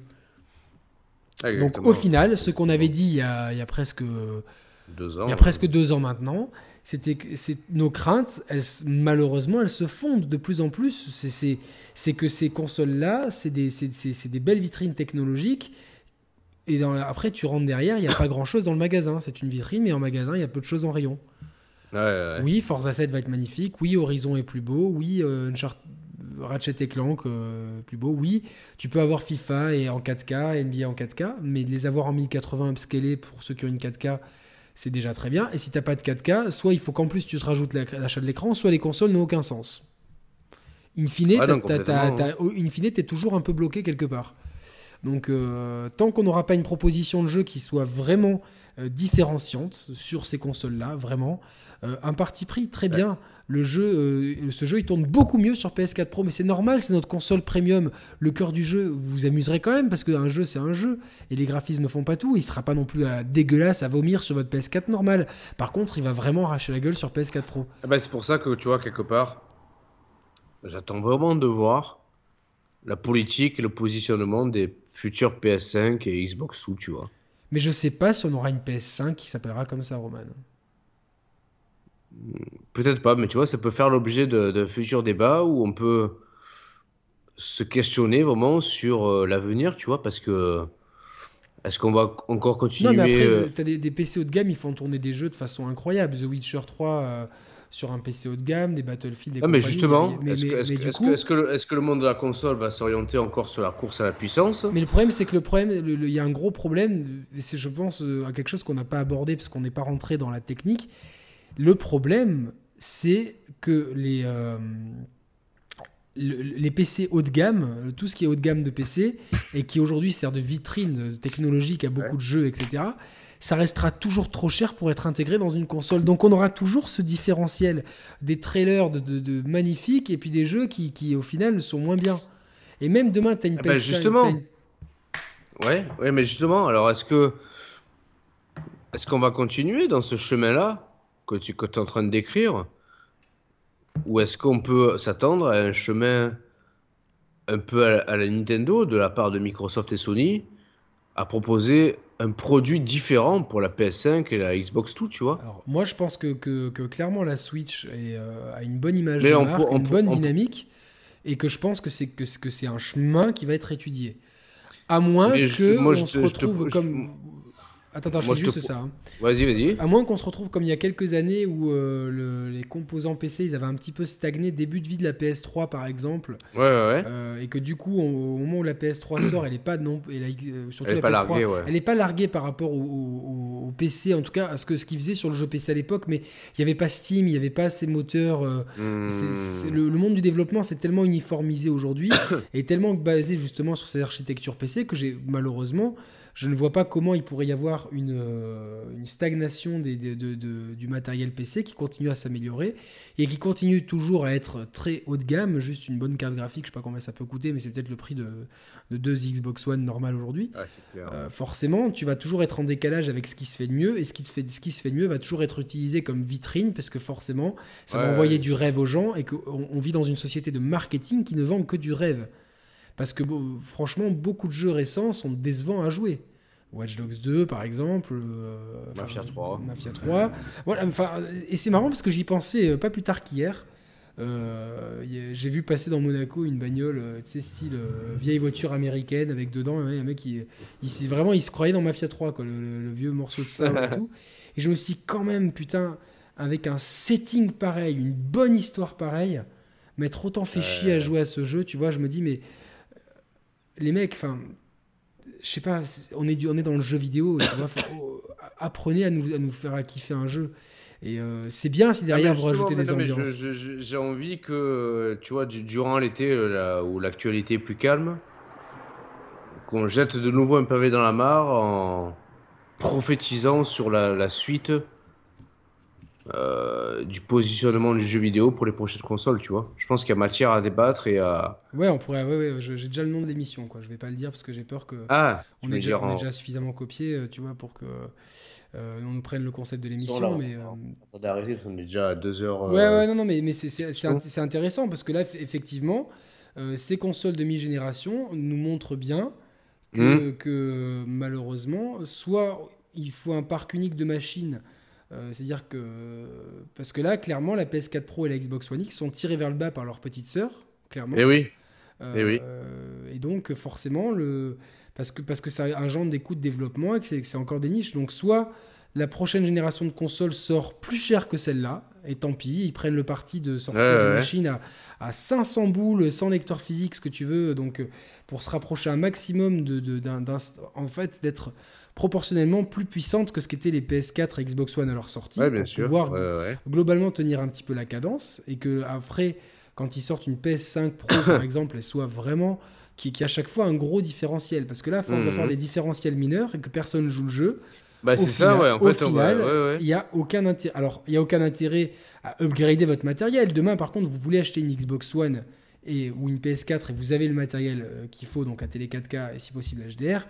Oui, prenez les quand même les meilleurs modèles parce, que, parce que vous aurez du confort en plus. Par contre, c'est un confort qui est mineur. Si vous êtes vraiment près de votre argent, euh, près de vos sous et que vous êtes à 100 euros près, non, même avec une télé 4K, le scale est déjà très bon. Et, ça prouve aujourd'hui que ces machines-là, euh, eh ben, elles ne tiennent pas leurs promesses et qu'elles sont complètement dispensables. Je ne sais pas si tu penses comme moi, Roman, aujourd'hui. Ouais, non, mais tout à fait, hein, complètement. Hein. Donc c'est un petit peu. Euh, on attend de voir la suite. Je pense que déjà l'état de, l'état de Forza 7 entre la version Xbox One et Xbox One X sera un indicateur très intéressant.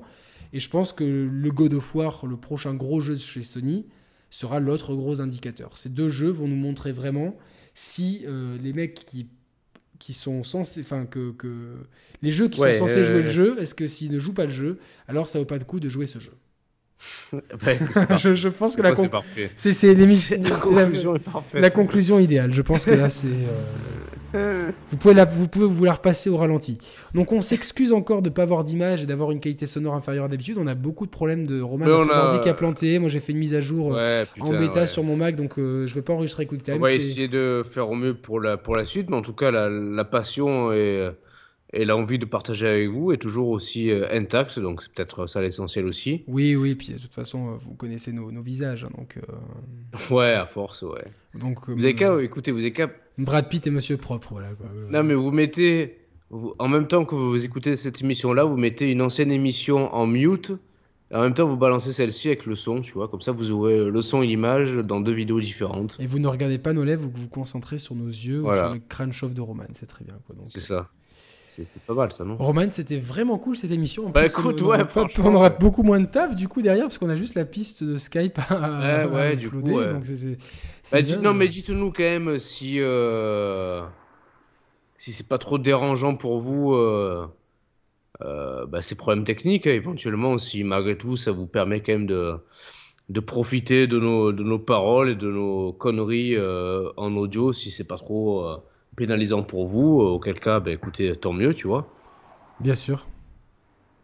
Mais on va faire au mieux pour la suite. Ouais, hein. on fera au mieux pour la suite, mais l'important c'est de garder le rythme des émissions. Après, bon, bah, euh, en étant amateur, euh, et, enfin, on, a, on, a, chacun qu'un ordi. Si nos deux ordis respectifs ont des problèmes on bah peut, ouais, on peut pas, va pas acheter un, ordinateur pour, pour vos beaux yeux non plus. On est vraiment... si, si, on était colocataire et célibataire, ce serait plus simple. Hein. Ce serait peut-être plus simple. Je pense qu'on ouais, on aurait, on aurait fait un petit crédit et puis voilà quoi. Et puis on serait à côté, donc on aurait besoin que d'un ordi. Donc c'est ça. Euh, forcément quoi. Donc euh, Bah écoute, merci beaucoup Roman. Donc c'était euh, super sympa de se retrouver euh, comme ça. Moi aussi, ça fait une bonne petite soirée.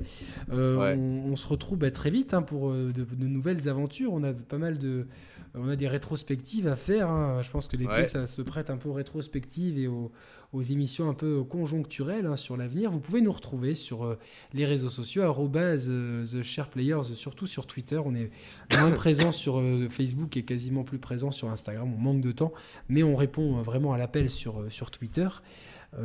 abonnez-vous à la chaîne YouTube, mettez un pouce bleu sur cette vidéo, partagez-la, commentez-la. Il faut qu'on faut qu'on mise, là j'ai vu qu'on était pas loin des 10 000 abonnés, tu vois. Ah ouais, ouais, c'est pas mal ça. On est à 8 000 et quelques, franchement les gars. Prêchez la bonne parole a prêché la bonne parole. On compte sur vous pour qu'à la rentrée, on soit aux 10 000. quoi. À Noël, à Noël, soyons, un peu. Euh, à Noël, allez, mais soyons fous à la rentrée, quoi, putain. Ça serait, pas, ça serait pas mal, c'est vrai que c'est. Euh, à 10 000, quoi, on les veut, les 10 000. C'est souvent bien. Alors les gens nous ont dit, ouais. Euh, vous êtes plus podcast numéro 1, mais les, classes, les, classements, ils sont. Ah, ça bouge tout le temps. Ils sont dynamiques, mais c'est vrai qu'à chaque fois qu'on balance une émission, on est. Euh, vous allez voir que là, avec cette émission-là, on va, peut-être pouvoir repasser numéro 1, qui sait. Peut-être, peut-être, peut-être. On va peut-être. Euh, voilà, faut aussi. Surtout qu'en été, en été les, les autres podcasteurs sont plutôt euh, calmes. Et Alors, juste, juste, pour information, vous retrouverez maintenant, si tout se passe bien et qu'on fait bien les choses, les émissions le vendredi et le, la version podcast audio le lundi. Comme ça, ça nous permet de, de, ah, bien, mieux gérer. Et puis, on est. Euh, c'est peut-être mieux comme ça. Et puis dans un test ou une, un point news par semaine. On va essayer de se fixer un petit peu ce rythme de croisière. Euh, donc moi je vais retourner demain sur euh, un peu de Bioshock, un peu de Paper Mario. c'est plutôt moi je continue, c'est quoi Je continue toujours Mario Kart sur Switch. Je me régale. Ah mais on a toujours pas joué ensemble, Roman. Il faut absolument. C'est vrai, ouais, il faut, qu'on se le fasse. Et ton défi, j'allais dire. Mon défi, je l'ai réussi en off. je n'ai pas de respect. J'allais dire à la con, mais ton défi, il en est. non, mais je l'ai réussi en off au final, tu vois. Ah, Putain, merde. C'est pas mal. C'est pas mal. C'est bien, bien joué, bien joué. Euh... Merci, merci. Je suis plutôt fier. Moi, il faut que je revende Arms. Alors, je vous ai prévu un test de Arms. Ah ouais, alors Ouais. Ben, euh, j'ai même pas envie de faire le test. Ouais, c'est, euh, je l'aime pas du tout. Franchement, euh, j'aime pas du tout. C'est. A... tu, peux, tu peux en faire un test blasé. Écoute, t'as le droit, tu vois. Oui, oui, oui. Bah, écoute, tu, peux dire, tu peux dire en quoi t'as envie de le revendre, justement. Tu vois un test, euh, voilà, test de Arms, pourquoi j'ai envie de le revendre, tu vois, il t'explique pourquoi. Il sera peut-être même, euh, peut-être que si je le fais, de si j'arrive à bidouiller ma caméra et que, je, je, le ferai peut-être demain, et du coup, les gens se diront, mais il a déjà publié sur la chaîne. Donc, euh. Non, mais tu vois, pourquoi pas, tu vois, ça peut être une belle orientation. Non, non, mais c'est que, en fait, j'ai du mal à, m'expliquer pourquoi j'aime pas le jeu, en fait. Tu sais, des fois, tu sais. Ouais, mais je te rappelle quand je t'en ai parlé après la bêta, je t'ai dit, il y a un truc qui me dérange, c'est, je pense, les, déplacements qui sont un peu euh, trop lourds, trop lents. Et l'inertie qui est un peu fatigante. L'inertie, ouais. Mais tu peux faire un test euh, en disant j'ai envie de reprendre le jeu, tu vois. Je, je, je, vais le faire. Je, Moi, je, t'encourage à le faire en tout cas. Je vais essayer de le faire. Il faut que je trouve le, temps, le motif et les moyens techniques. En tout cas, merci à tous de nous avoir suivis. On avait dit une heure, une heure et demie. évidemment, 2h15. On est euh, complètement dans les clous habituels. C'est ça.